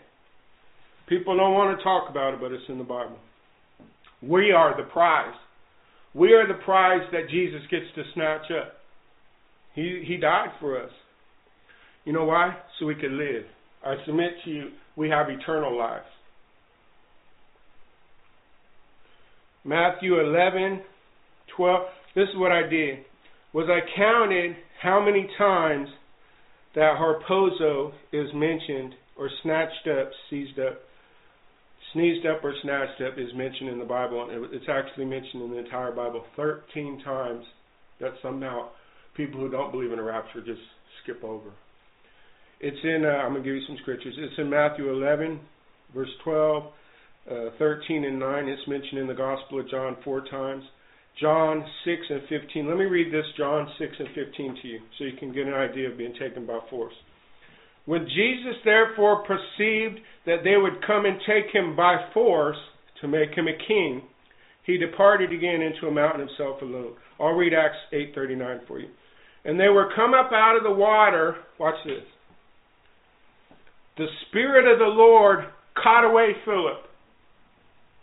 The word rapturing in the Bible, yeah, but Philip was just caught up and away. Elijah was just rode up in a chariot. Stephen said he, he didn't even have to taste death. His last words, forgive them, Father, what they don't know what they do. All of these people caught up. Enoch, walking with God, no more caught up. There's a biblical foundation to people being caught up and snatched away. And I'm giving you scriptural examples. And the eunuch saw him no more, and he went on his way rejoicing. 2 Corinthians 12 and 2. This is the Apostle Paul. I knew a man in Christ, notice in Christ, above 14 years ago, whether in the body I cannot tell or whether out of the body I cannot tell, because he was a spirit.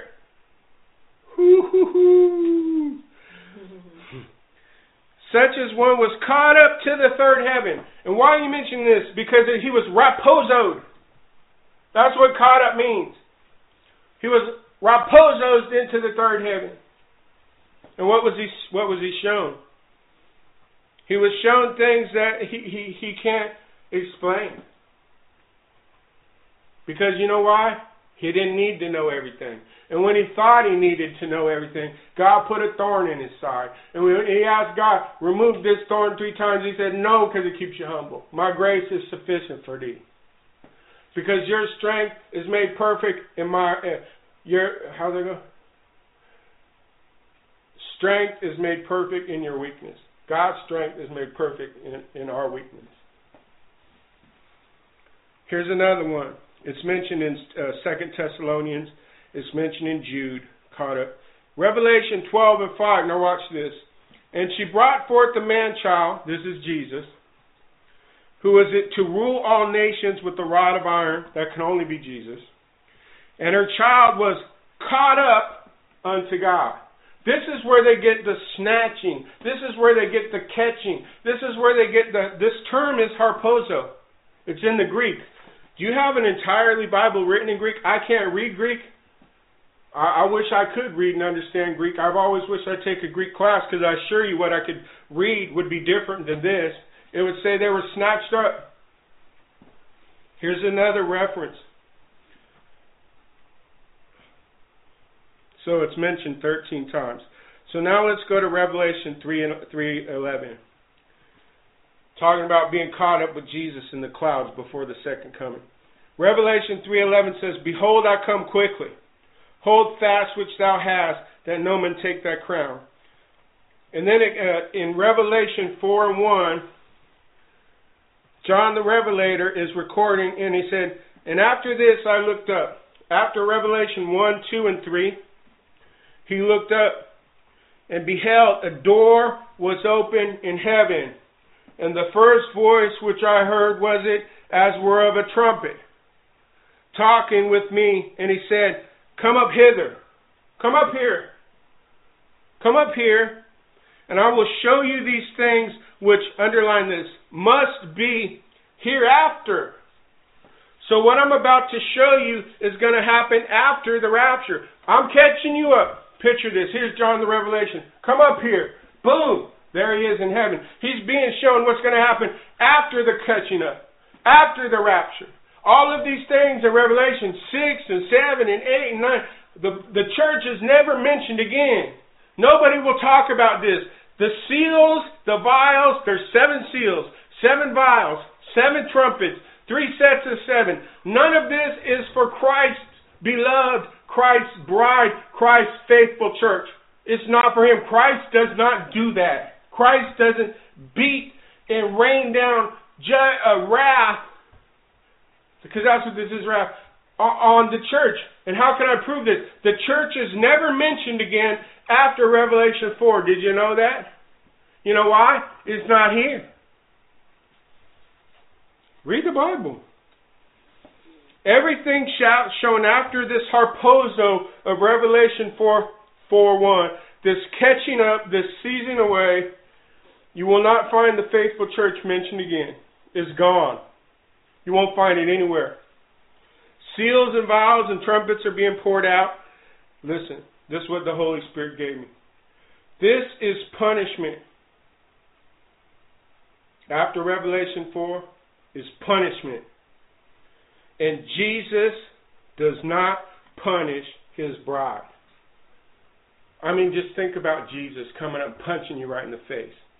God loved me so much that I died for you. Now here I am, boom, punch you in the face. Does that even make sense? He's the bridegroom. We're the bride. We're eagerly awaiting his appearance in the sky. It's going to happen. When? When you see all these things, look up. I'm seeing all the things and I'm looking up. He says we escape this. He says we are kept from it. The Word of God says we escape these things that happen after Revelation 4, and the book of Luke says we are kept from it. Luke 21 36. It says, Watch ye, oh, we're going to the Word of God. Watch ye therefore and pray always, that ye might be accounted worthy to escape all these things that shall come to pass and stand before the Son of Man. Pray that you can be accounted worthy to be raptured up and stand with Jesus. Now, why would the Holy Spirit have a man put pen to paper and ask you to pray to something that he won't keep? Because remember how we started this? God can't lie. So God cannot tell you to pray for something that you can't have. God is not like man. God is not mean. God is not torturing us. God doesn't torture his bride. He sent Jesus to die for us. Jesus became flesh and dwelt among us. God became flesh and died for us to save us from sin and gave us eternal life. And we are going to be caught up with him. We are not going to be rained down with vials and sores and all that. We're going to escape it. And we're to pray to escape it. Matter of fact, we're to watch for it. We're to take heed and we're to pray for it. Woo, hallelujah. No one can reconcile that with no rapture. Because what are you praying for? What are you watching for? Whoo-hoo! Revelation 3:10. Because thou hast kept I'm almost done here. Because thou hast kept the word of my patience. This is Jesus talking to the church. I also will keep thee from the hour of temptation which shall come upon all the world to try them that dwell upon the earth. Jesus Christ is not going to come try you, he's going to keep you from it. How can that be any confusing at all? There's no confusion in that. Are you confused by that? Let me read it again. Jesus talking Revelation 3:10. And then I'll read 3:11. Because thou hast kept the word of my patience, I also will keep thee from the hour of temptation which shall come upon all the world to try them that dwell upon the earth, for so an entrance shall be ministered unto you abundantly. Now look at it an entrance, which is that door. Behold, I set before you an open door that no man can shut. This entrance will be ministered unto you abundantly into the everlasting kingdom of our Lord and Savior Jesus Christ. Hallelujah to the Lamb of God. That sounds to me like we are caught up out of here. Look, I ain't going to say the time. Someone was talking about the time all the time. Second Peter, we're going to do one more scripture. 2 Peter 1 12 through 18. It's important that I put these scriptures in. Woo-hoo!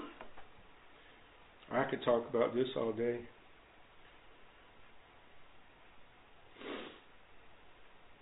It says 2 Peter 12 1. I did that. I've done this every time. Wherefore I will not. Let's go to the Word of God.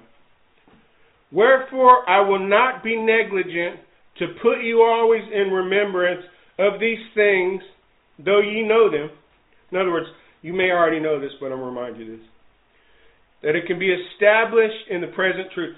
Peter is about to bear witness to everything that we're, we're discussing here. 13. Yes, I think it meet, as long as I am in this tabernacle, as long as I'm in the flesh, Catch this. To stir you up by putting you in remembrance. 14. Knowing that shortly I must put off this tabernacle. In other words, I'm going to lose this flesh. Come on, Jesus. uh, even as our Lord Jesus Christ has showed me. Where did he show him? Where did Jesus Christ show Peter that he would lose his flesh? On the Mount of Transfiguration with Elijah and Moses. Hallelujah, can you see this? That's where. Moreover, Peter's bear witness here. Moreover, I will endeavor that you may be able after my decease to have these things always in remembrance. Peter's saying, after I die, I want you to still remember what I'm bearing witness to here. For we have not followed cunningly devised fables. Go Google something on the internet having anything to do with the rapture, and you're going to find a bunch of cunningly devised fables. I tried it myself. Went straight to Jesus for this. When we made known unto you the power and coming of our Lord Jesus Christ, but we were eyewitnesses of his majesty. Where was Peter eyewitnesses of his majesty? Mount of Transfiguration. And every time after that, that, that Jesus remained on earth, they were walking in his majesty. We're going to be with his majesty. For he received from God the Father honor and glory. He's talking about Jesus here when there came such a voice to him, I'm about ready to, to just put a nail in this thing. The Holy Spirit is, not me. When there came such a voice to him from the, the excellent glory, quote, This is my beloved Son, in whom I am well pleased. In this voice which came from heaven, we heard when we were with him on the holy mountain. That's what God said at the mountain when Peter was with Jesus. Peter's bearing witness of everything I just said because everything I just said was given to me by the Holy Spirit. And I'm not up here to lie. My prayer before I began this service was look, don't let me say anything that's not right. I, I can find no confusion in what the Holy Spirit just showed me that we're not here when the vials are poured out. Some people believe that we're in the sixth seal. That's the deception. Let me let me close in this and we're gonna pray. This this is the deception. Now I'm gonna step into my office of the prophetic right now. This is the deception that is falling upon the church. So we're not going to condemn anybody. We're going to pray for them. This is a praying ministry. This is a loving ministry pray that their eyes are open. Open their eyes, Lord, to the truth. You shall know the truth, and the truth shall set you free. If you don't know the truth, you ain't free. Come in, tune in Wednesday. We're going to talk about offense and unforgiveness. Because that's why I'm on these deliverance messages. Jesus Christ wants you free because He's coming again. That's why these messages are pouring out of me like this because He's coming again. He does not want you deceived into thinking we're in the sixth seal. Because if we're in the sixth seal, then we all miss the rapture. Because the church ain't here in the sixth seal, that's why. Because the sixth seal is punishment. None of this says anything about us being punished by God. It says the wrath of God is on the sons of disobedience. You've fallen and fell in front of someone today who happens to know what he's talking about. The wrath of God is on the sons of disobedience. But we are not pulled back. We are not disobedient. We are obedient to God. We're the beloved. We're the beloved of the Lord. We're the faithful church. We're here serving and singing and loving Jesus Christ because he's coming again. He's at the door and we ain't going to be here to be beat up. We got to pray for those deceived that think they are. Now listen, we're going to talk about this. The President of the United States of America, Obama, and I say that because not everybody in the chat room or who are hearing this is from the United States, has put it upon himself to give a speech tonight. I saw a, a message this morning on the the internet news and it said in a rare primetime speech from the Oval Office. He's going to give a speech tonight at 5 p.m. Pacific time. And the Holy Spirit revealed to me prophetically that something is changing in this world. We're in the last season of the church. We're approaching Revelation 4 1. And then we're with Christ. Comfort one another, edify encourage each other that we're about ready to escape. Why? Because the prayers for us escaping what is coming upon this world have been heard and are being answered. Something's going to change in President Obama when he gives his speech tonight. He's going to speak with a new boldness. He's going to speak with a new authority. This speech and all these terror things you see in attack and they taking God by surprise. They were this speech that is going to be given tonight, prime time from the Oval Office, is a speech of deception. He's going to claim he can, I don't know the speech, but the Holy Spirit revealed to me. He's going to claim that he's a peacemaker. He's going to proclaim that he can protect you. He's going to claim he has a solution. He's going to claim, he, he won't, here's one thing. He won't call him ISIS. I stake everything on the fact that he will not refer to them as ISIS. He will refer to them as ISIL in this speech. He's going to promise you protection. But he, as a man, right now, more than ever, than any other time in our, in our entire lives, in the entire history of the church, should we pay any attention to anything coming out of the mouths of world leaders. Because a world leader is going to rise up, and that's the Antichrist. Because Christ already rose up. This is a fake impostor that's going to be the Antichrist. He's not Christ. And, and he's not for us. So if you happen to watch this speech, be careful you don't fall into the deception of any world leader. And I'm saying any world leader. I'm not putting anybody on blast. That says they can protect you from what's coming. Because that's not recorded in the Bible. That's not recorded in here. He will speak with a new boldness. He will speak with a new authority. He will take on a new tone. I hear the Spirit of the Lord saying, He will take on a new tone. And what that tells me, Jesus Christ said, when you, what shall be the signs of thy coming? And then he said, took a look around and he gave all these signs. I'm here to profess to you in real time that all the signs are happening right now. Levant includes Israel. That's why these people in politics won't say ISIS but ISIL. It's their code word for including Israel. Did you know that? Well, now you do. I have a feeling if the Lord wills it for us to have more time, and only He can decide when that time is. It'll only be through grace and mercy that we have more time. That we are going to retouch on this message again. And the Holy Spirit is going to reveal even more. The longer we are down here, waiting to be caught up in the clouds, the more will be revealed to us. Why?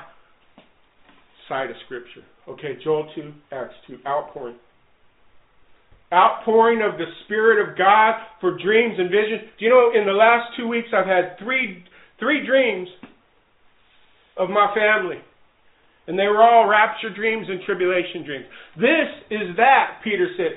This is that that the prophet Joel spoke of. Men and women are going to have dreams and visions and they shall prophesy and it's happening right now in front of you along with all the other birth pangs Jesus talked about. And we're about ready to be caught up into the air with Jesus and the loved ones that went before us. They're already up there. They ain't in the ground. They ain't in the dirt.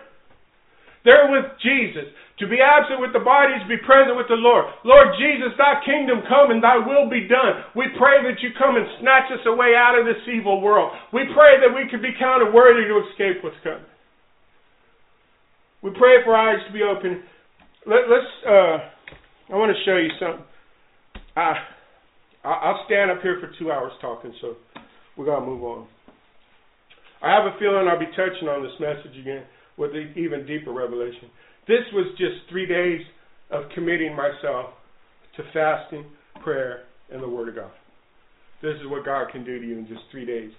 This stuff used to take dozens of years to understand, but there's a quickening. And why is that quickening? Because as the birth pains hit, boom, 7.1 East Indian, uh, boom this, boom that, boom that, Jesus said the birth pain. Jesus is coming. Jesus is coming. So he's quickening his bride. He's quickening his bride. He's quickening his bride. Birth pangs, birth pangs, birth pangs. quickening, quickening, quickening. Hallelujah. And it why the Holy Spirit just spoke to me. Why would Jesus quicken us to have all of this sudden knowledge and sudden dreams and sudden visions if we were just going to stay down here for the next seven years? Do you have an answer to that? Because stones weighing six pounds or whatever it is are falling on people. They're they're praying in the tri- the great tribulation that rocks would fall on them. So why is He quickening us to be encouraged to be escaping this, to be kept from it? Because because the no rapture theory is a lie from Satan. That's why. We're going to take up our offering. Uh, we haven't done this in a couple days. I've been skipping it. I want to show you something. My my my wife made. We're going to Oregon. Can you help me with some facts here? Brother James is flying from Colorado. This Jesus Matters movement is amazing to me. I was thinking about it today. I'm like, the Jesus Matters movement lives on. And not only that, it's it's gotten stronger. We're going to go give a we're we're going to give a a live stream sermon just like that. We're going to have an altar call in Medford, Oregon. Why Medford, Oregon? Because that's where God said to go. And we're going to take up these bags. We've been giving them out. When we were out yesterday, Yes. was it just yesterday? Handing these out. We got dog food. We have a little. we have uh, sweaters for the dogs. I don't know what you call them. If they have little dogs that are cold and freezing, we bring the dog sweaters and we feed the dogs. Remember the Jesus jump drives? We have these Jesus Matters jump drives. These are going out with us. On these jump drives, they're free. This is the Jesus Matters movement. There's several testimonies and prayers and songs from all around the world, from nations I mentioned, and and uh, Maine and Wisconsin and Ohio and Oklahoma and Texas and and uh, and uh, Oregon and Washington. People sending prayers and testimonies and songs from all over the world. They're on these jump drives, and these are going to be put in the hands with with Bible tracts of homeless people to give them hope, because there are people too. Praise you, Jesus. And and then they, my wife put together every single one of these bags, dozens of these bags, sunglasses. Several dozen. And tell me what's in here for time's sake. So the Sanitary bags. She Yeah. put these together. Chapstick. Tell me, tell me what's in. toothpaste, um, shampoo, soap, uh, nail clippers, Wet wipes. chapstick. A sanitary care and cleaning kit. Look, thi- we ain't selling these. This ain't like send in sixty dollars now within the next ten minutes. These ain't for sale. And inside These the are blessing bags of love. You can't buy these. Don't say you want to buy one of these. These are free. And to qualify, you can't have a roof over your head. This is deep. And we're taking this all the way to Oregon. Brother James, if you're listening, you hear He this lately. Brother James coming with his blankets, Hats, gloves, hats, gloves, I don't want to, socks. socks. And remember, I told you I applied at a it, just full to the brim of food, hand warmers, and the thing about the the these backpacks is that they can just use, they can keep it. It's not a disposable bag. God told us to do this, and we're doing it. What has God told you to obey that you're not obeying? There's blessings in obedience. Quote a scripture, Paul, Deuteronomy 28, uh, 1 through 14, all blessings. Blessed in the city, blessed in the field. Blessed when you come, blessed when you go. Bless your storehouse. There's blessings in obedience. We're doing this in obedience. These are going out to the homeless. We could use your help. If you want to give an offering, there's several different ways. We're asking for your help on that. Go to my website. If you need prayer, if you need special end time prayer, there's a lot of people suffering right now. These homeless people are suffering, first of all. And we have several people, so Sister Barbara, we still want to be praying for her. We were just healing. we were just praying for her. Sister Barbara last night. Molly. Molly, uh, Oregon. That's right. Without going into a lot of details, lift up Molly in your prayer. She's in Oregon in the area where we're going. she's on a ventilator uh, in the home, and she's caught in a pneumonia. Molly is on my heart. That made me start crying. I know. Pray for Molly. We love you, Molly. If you can hear me, we're praying for you. We're believing. It's okay, babe. We're believing for a miracle for you. She's caught pneumonia, and we have, listen, through the power and authority of Jesus Christ, we're not just up here preaching. We're believing in, in receiving miracles. Molly, we're praying for your healing. We're standing in the gap for you. We're making up the hedge for you. Jesus Christ loves you so much, and He knows how much you love Him. And He's comforting you. He's with you. He will never leave you or forsake you. Pray for Molly. Pray for uh, the homeless. Pray for Sister Barbara. Man, we watched her update Pray for yesterday. Those who are in a marriage that Pray for marriages. Pray for reconciliation. Pray for restoration. Anything else? Send in your prayer requests. We pore over them. We pour our hearts into them. You know, if you're in the body of Christ, you were made to pray. If you can't think of people to pray for, to pray for some of the people we just mentioned. I get so many emails of people, their spouses left them. Number one prayer request, they're going through a divorce. Number two prayer request, sickness and death of a loved one.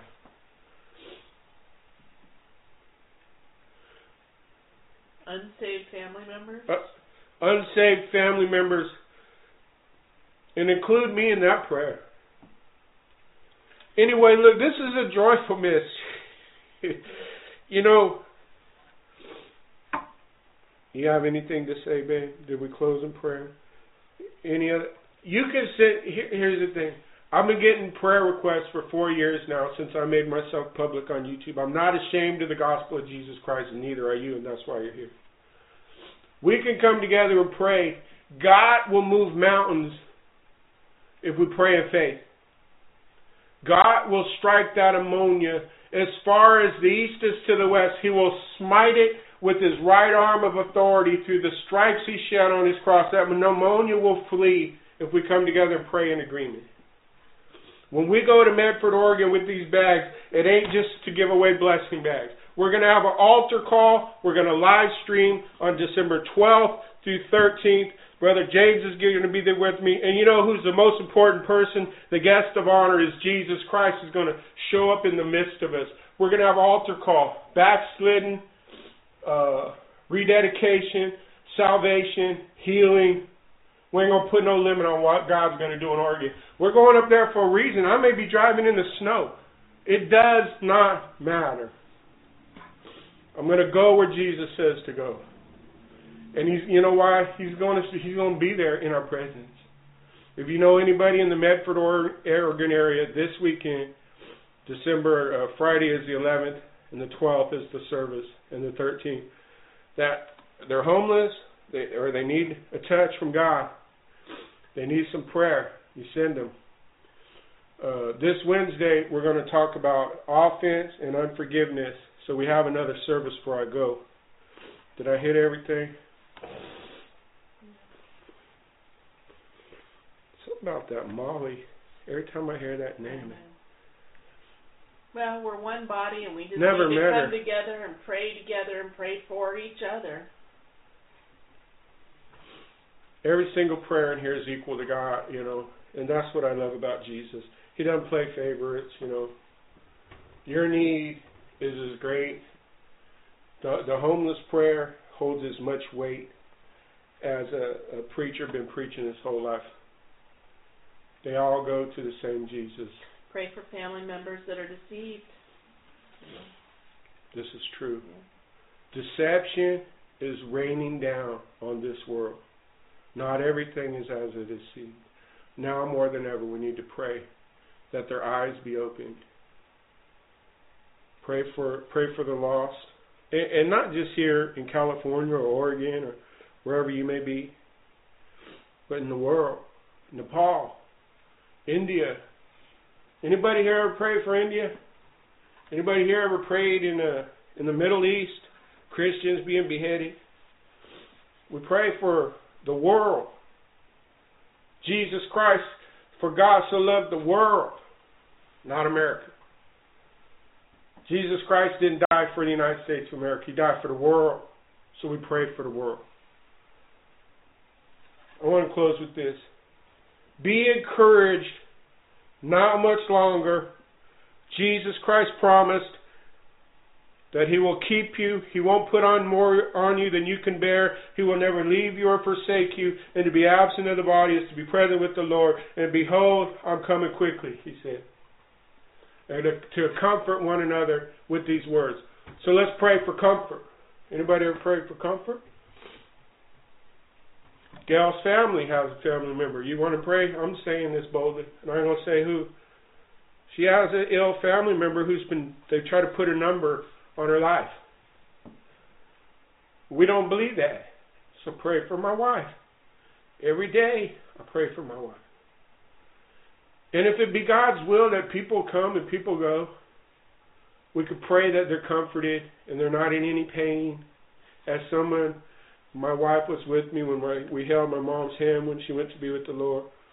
There was no pain in that room, amen. Amen. There was comfort in that room. Jesus was in that room. So we could pray God's will. We could pray for peace. We could pray for comfort. Let's close in prayer. You want to close in prayer, baby? Dear Heavenly Father, thank you for this gathering together. Thank you for this time. Thank you for consecrating us and separating us from this world. Thank you for your Holy Spirit to lead us and guide us into all truth. Thank you for all our brothers and sisters in the Lord. We pray for the persecuted church. We pray for the prayer requests that have come forward as one. We pray that you return and take us away. We pray that while we're here, you strengthen us. We pray that you give us strength to endure. We pray for Brother James to have safe travel and mercies here to this house. We pray for everybody in the chat room that they can receive and be blessed beyond measure according to your perfect will. We pray for provision. We pray for protection. We pray against deception. We pray for we pray a prayer covering over everybody that's attached to your ministry here in any way.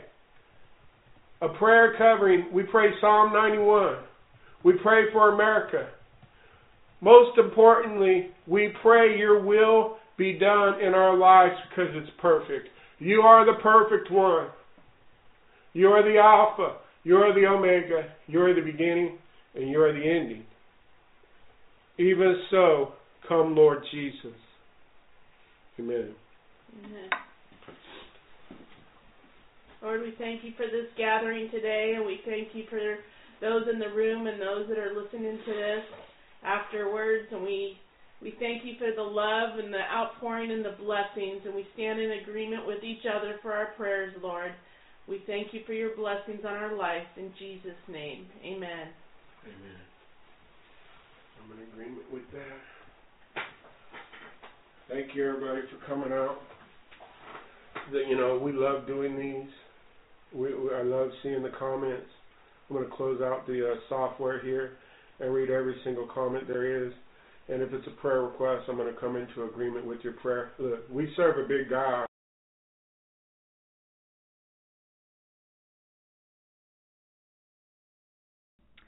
My husband was doing some research um, on the internet and he came across um, a video of a 15 year old Israeli boy who had a near death experience um, and he felt um, his soul um, lifting up um, above him. And as he looked down, he saw himself laying on the bed, on his sick bed, and he was taken up into um, the lower part of heaven, and he was shown things in the lower part of heaven and also in um, parts of hell. And that's not the part that I want to focus on. I want to focus on what he saw um, regarding the end times. And so I will provide a uh, link to the full video of this Israeli boy being interviewed by a, um, a rabbi in Israel. And um, he's speaking in front of Orthodox Jews about his um, experience and what was revealed to him during this near death experience. And so, what I'm going to um, read to you was taken directly off of the video um, which he spoke of. And he speaks in Hebrew in the video, but they give English subtitles. So at the around the 28 minute mark of this video, if you'd like to see it for yourself, and I'll include that link, this is what uh, was revealed to this uh, young Israeli boy. He said that he was shown things that were going to happen in the world during the end times. And he said um, he understood that Geula, which in, in Hebrew means redemption or deliverance, and the revelation of the Mashiach, which is the Messiah, is going to happen very soon. He said it is imminent. He said um, that this redemption is really coming. He said, like in the coming months, it's coming very soon, he said. And then he continued um, to say that very bad things are going to happen um, during this time. And if we would all repent, then the bad things that are going to happen during this redemption um, may not happen. And this is what was revealed to him when he had this outer body experience during his uh, near death. He said there's going to be a very big war, and he said the whole world will be involved. He said all the Goyim and all the Arabs will come against the nation of Israel. Goyim um, are the Gentiles. And he said the person who will start the war will be somebody named Gog. And then he was revealed that Gog is Obama. He said Obama will start the Gog and Magog war, and he will bring his whole army. He said he will start the war here and will fight against Israel. He said at first the whole world will want the nation of Israel, and he said they're specifically wanting uh, Jerusalem. And he said everyone's going to be fighting each other at first before uh, they come against Israel um, because they're all fighting for Jerusalem. And he said all these bad things are going to take place um, in in two weeks, meaning in a two week period, not two weeks from now, but in a two week period. And he said in those two weeks, he said more than a few million people would die. And he said the only thing that will save people is if they repent. And he said if a person learns Torah or the law and performs acts of kindness, that will save him from this thing. Um, he said at first it will be a war between soldiers. He says, but then everyone is going to unite, and and they will all fight against the nation of Israel. And he said the IDF will manage to keep um, this uh, these nations um, at bay for two days. And um, he said then everyone will kill us, meaning the Israelis, and we won't have anyone to rely on except for the Holy One of Israel. He said Iran will join Obama, uh, the whole UN, Russia, South Korea. He said 70 nations will um, gather together and they will all fight against Israel. And then the rabbi asked him, Well, where is ISIS and all of this?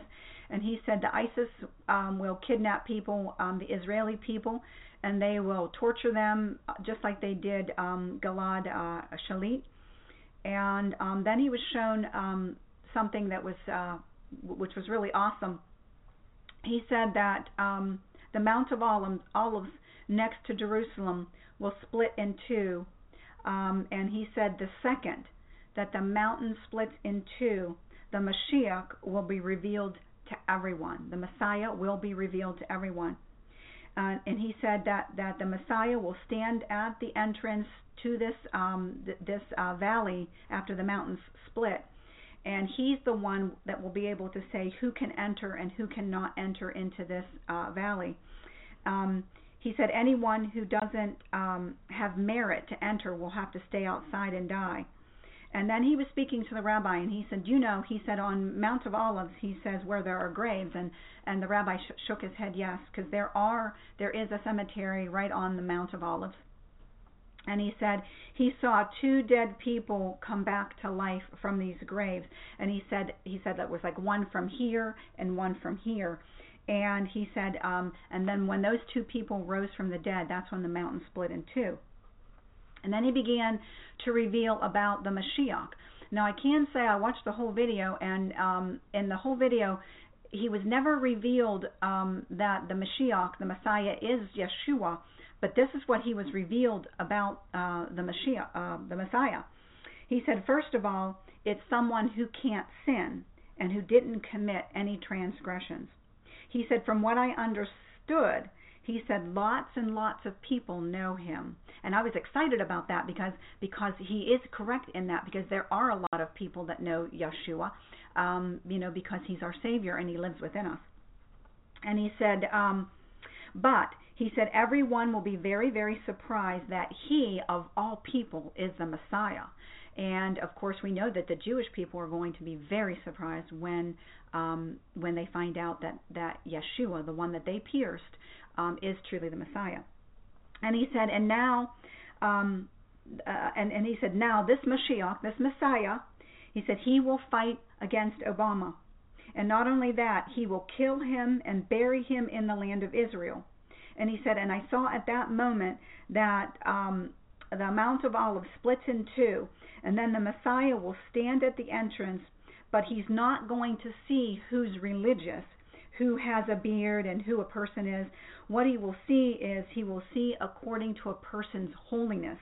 And he will smell each person, and he will smell if you have the aroma or the smell of holiness, and if you are pure, and if you did acts of kindness.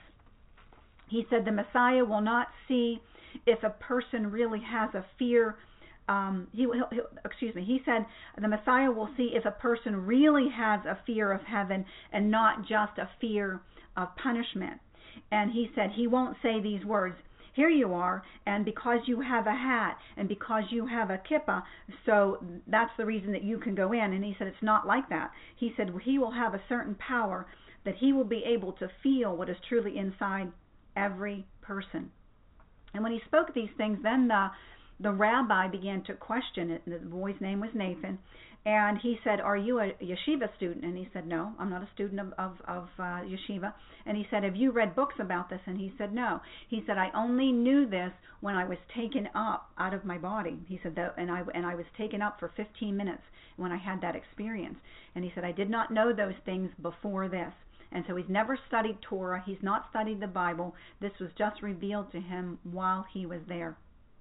And what's other what what also is very interesting is the day that he had this near death experience was September 28th of 2015 which was that super blood moon that fourth blood moon of the tetrad that was seen over Israel. So it's very interesting that he was revealed these things um, um, on that very specific date.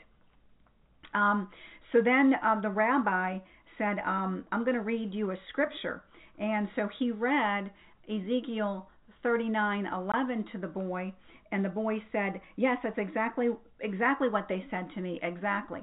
So what I want to do is I want to read to you um, Ezekiel, a little more of Ezekiel, so you can understand that what this boy was shown uh, certainly is in the Word of God. So in Ezekiel um, chapter 39, uh, starting in verse 1, and I'm going to read verse 1 to 11. So if you want to open up your Bibles and follow along with me, it says this And you, Son of Man, prophesy against Gog, and say, Thus says the Lord God Behold, I am against you, O Gog, the prince of Rosh, Meshech, and Tubal. And I will turn you around and lead you on, bringing you up from the far north, and bring you against the mountains of Israel. Then I will knock out the bow of your left hand, and cause the arrows to fall out of your right hand. You shall fall upon the mountains of Israel, you and all your troops, and the peoples who are with you. I will give you, I will give you to birds of prey of every sort, and to the beasts of the field to be devoured. You shall fall upon the open field, for I have spoken, says the Lord God. And I will send fire on Magog and on those who live in security in the coastlands. Then they shall know that I am the Lord. So I will make my name holy, um, known in the midst of my people Israel, and I will not let them profane my holy name any more.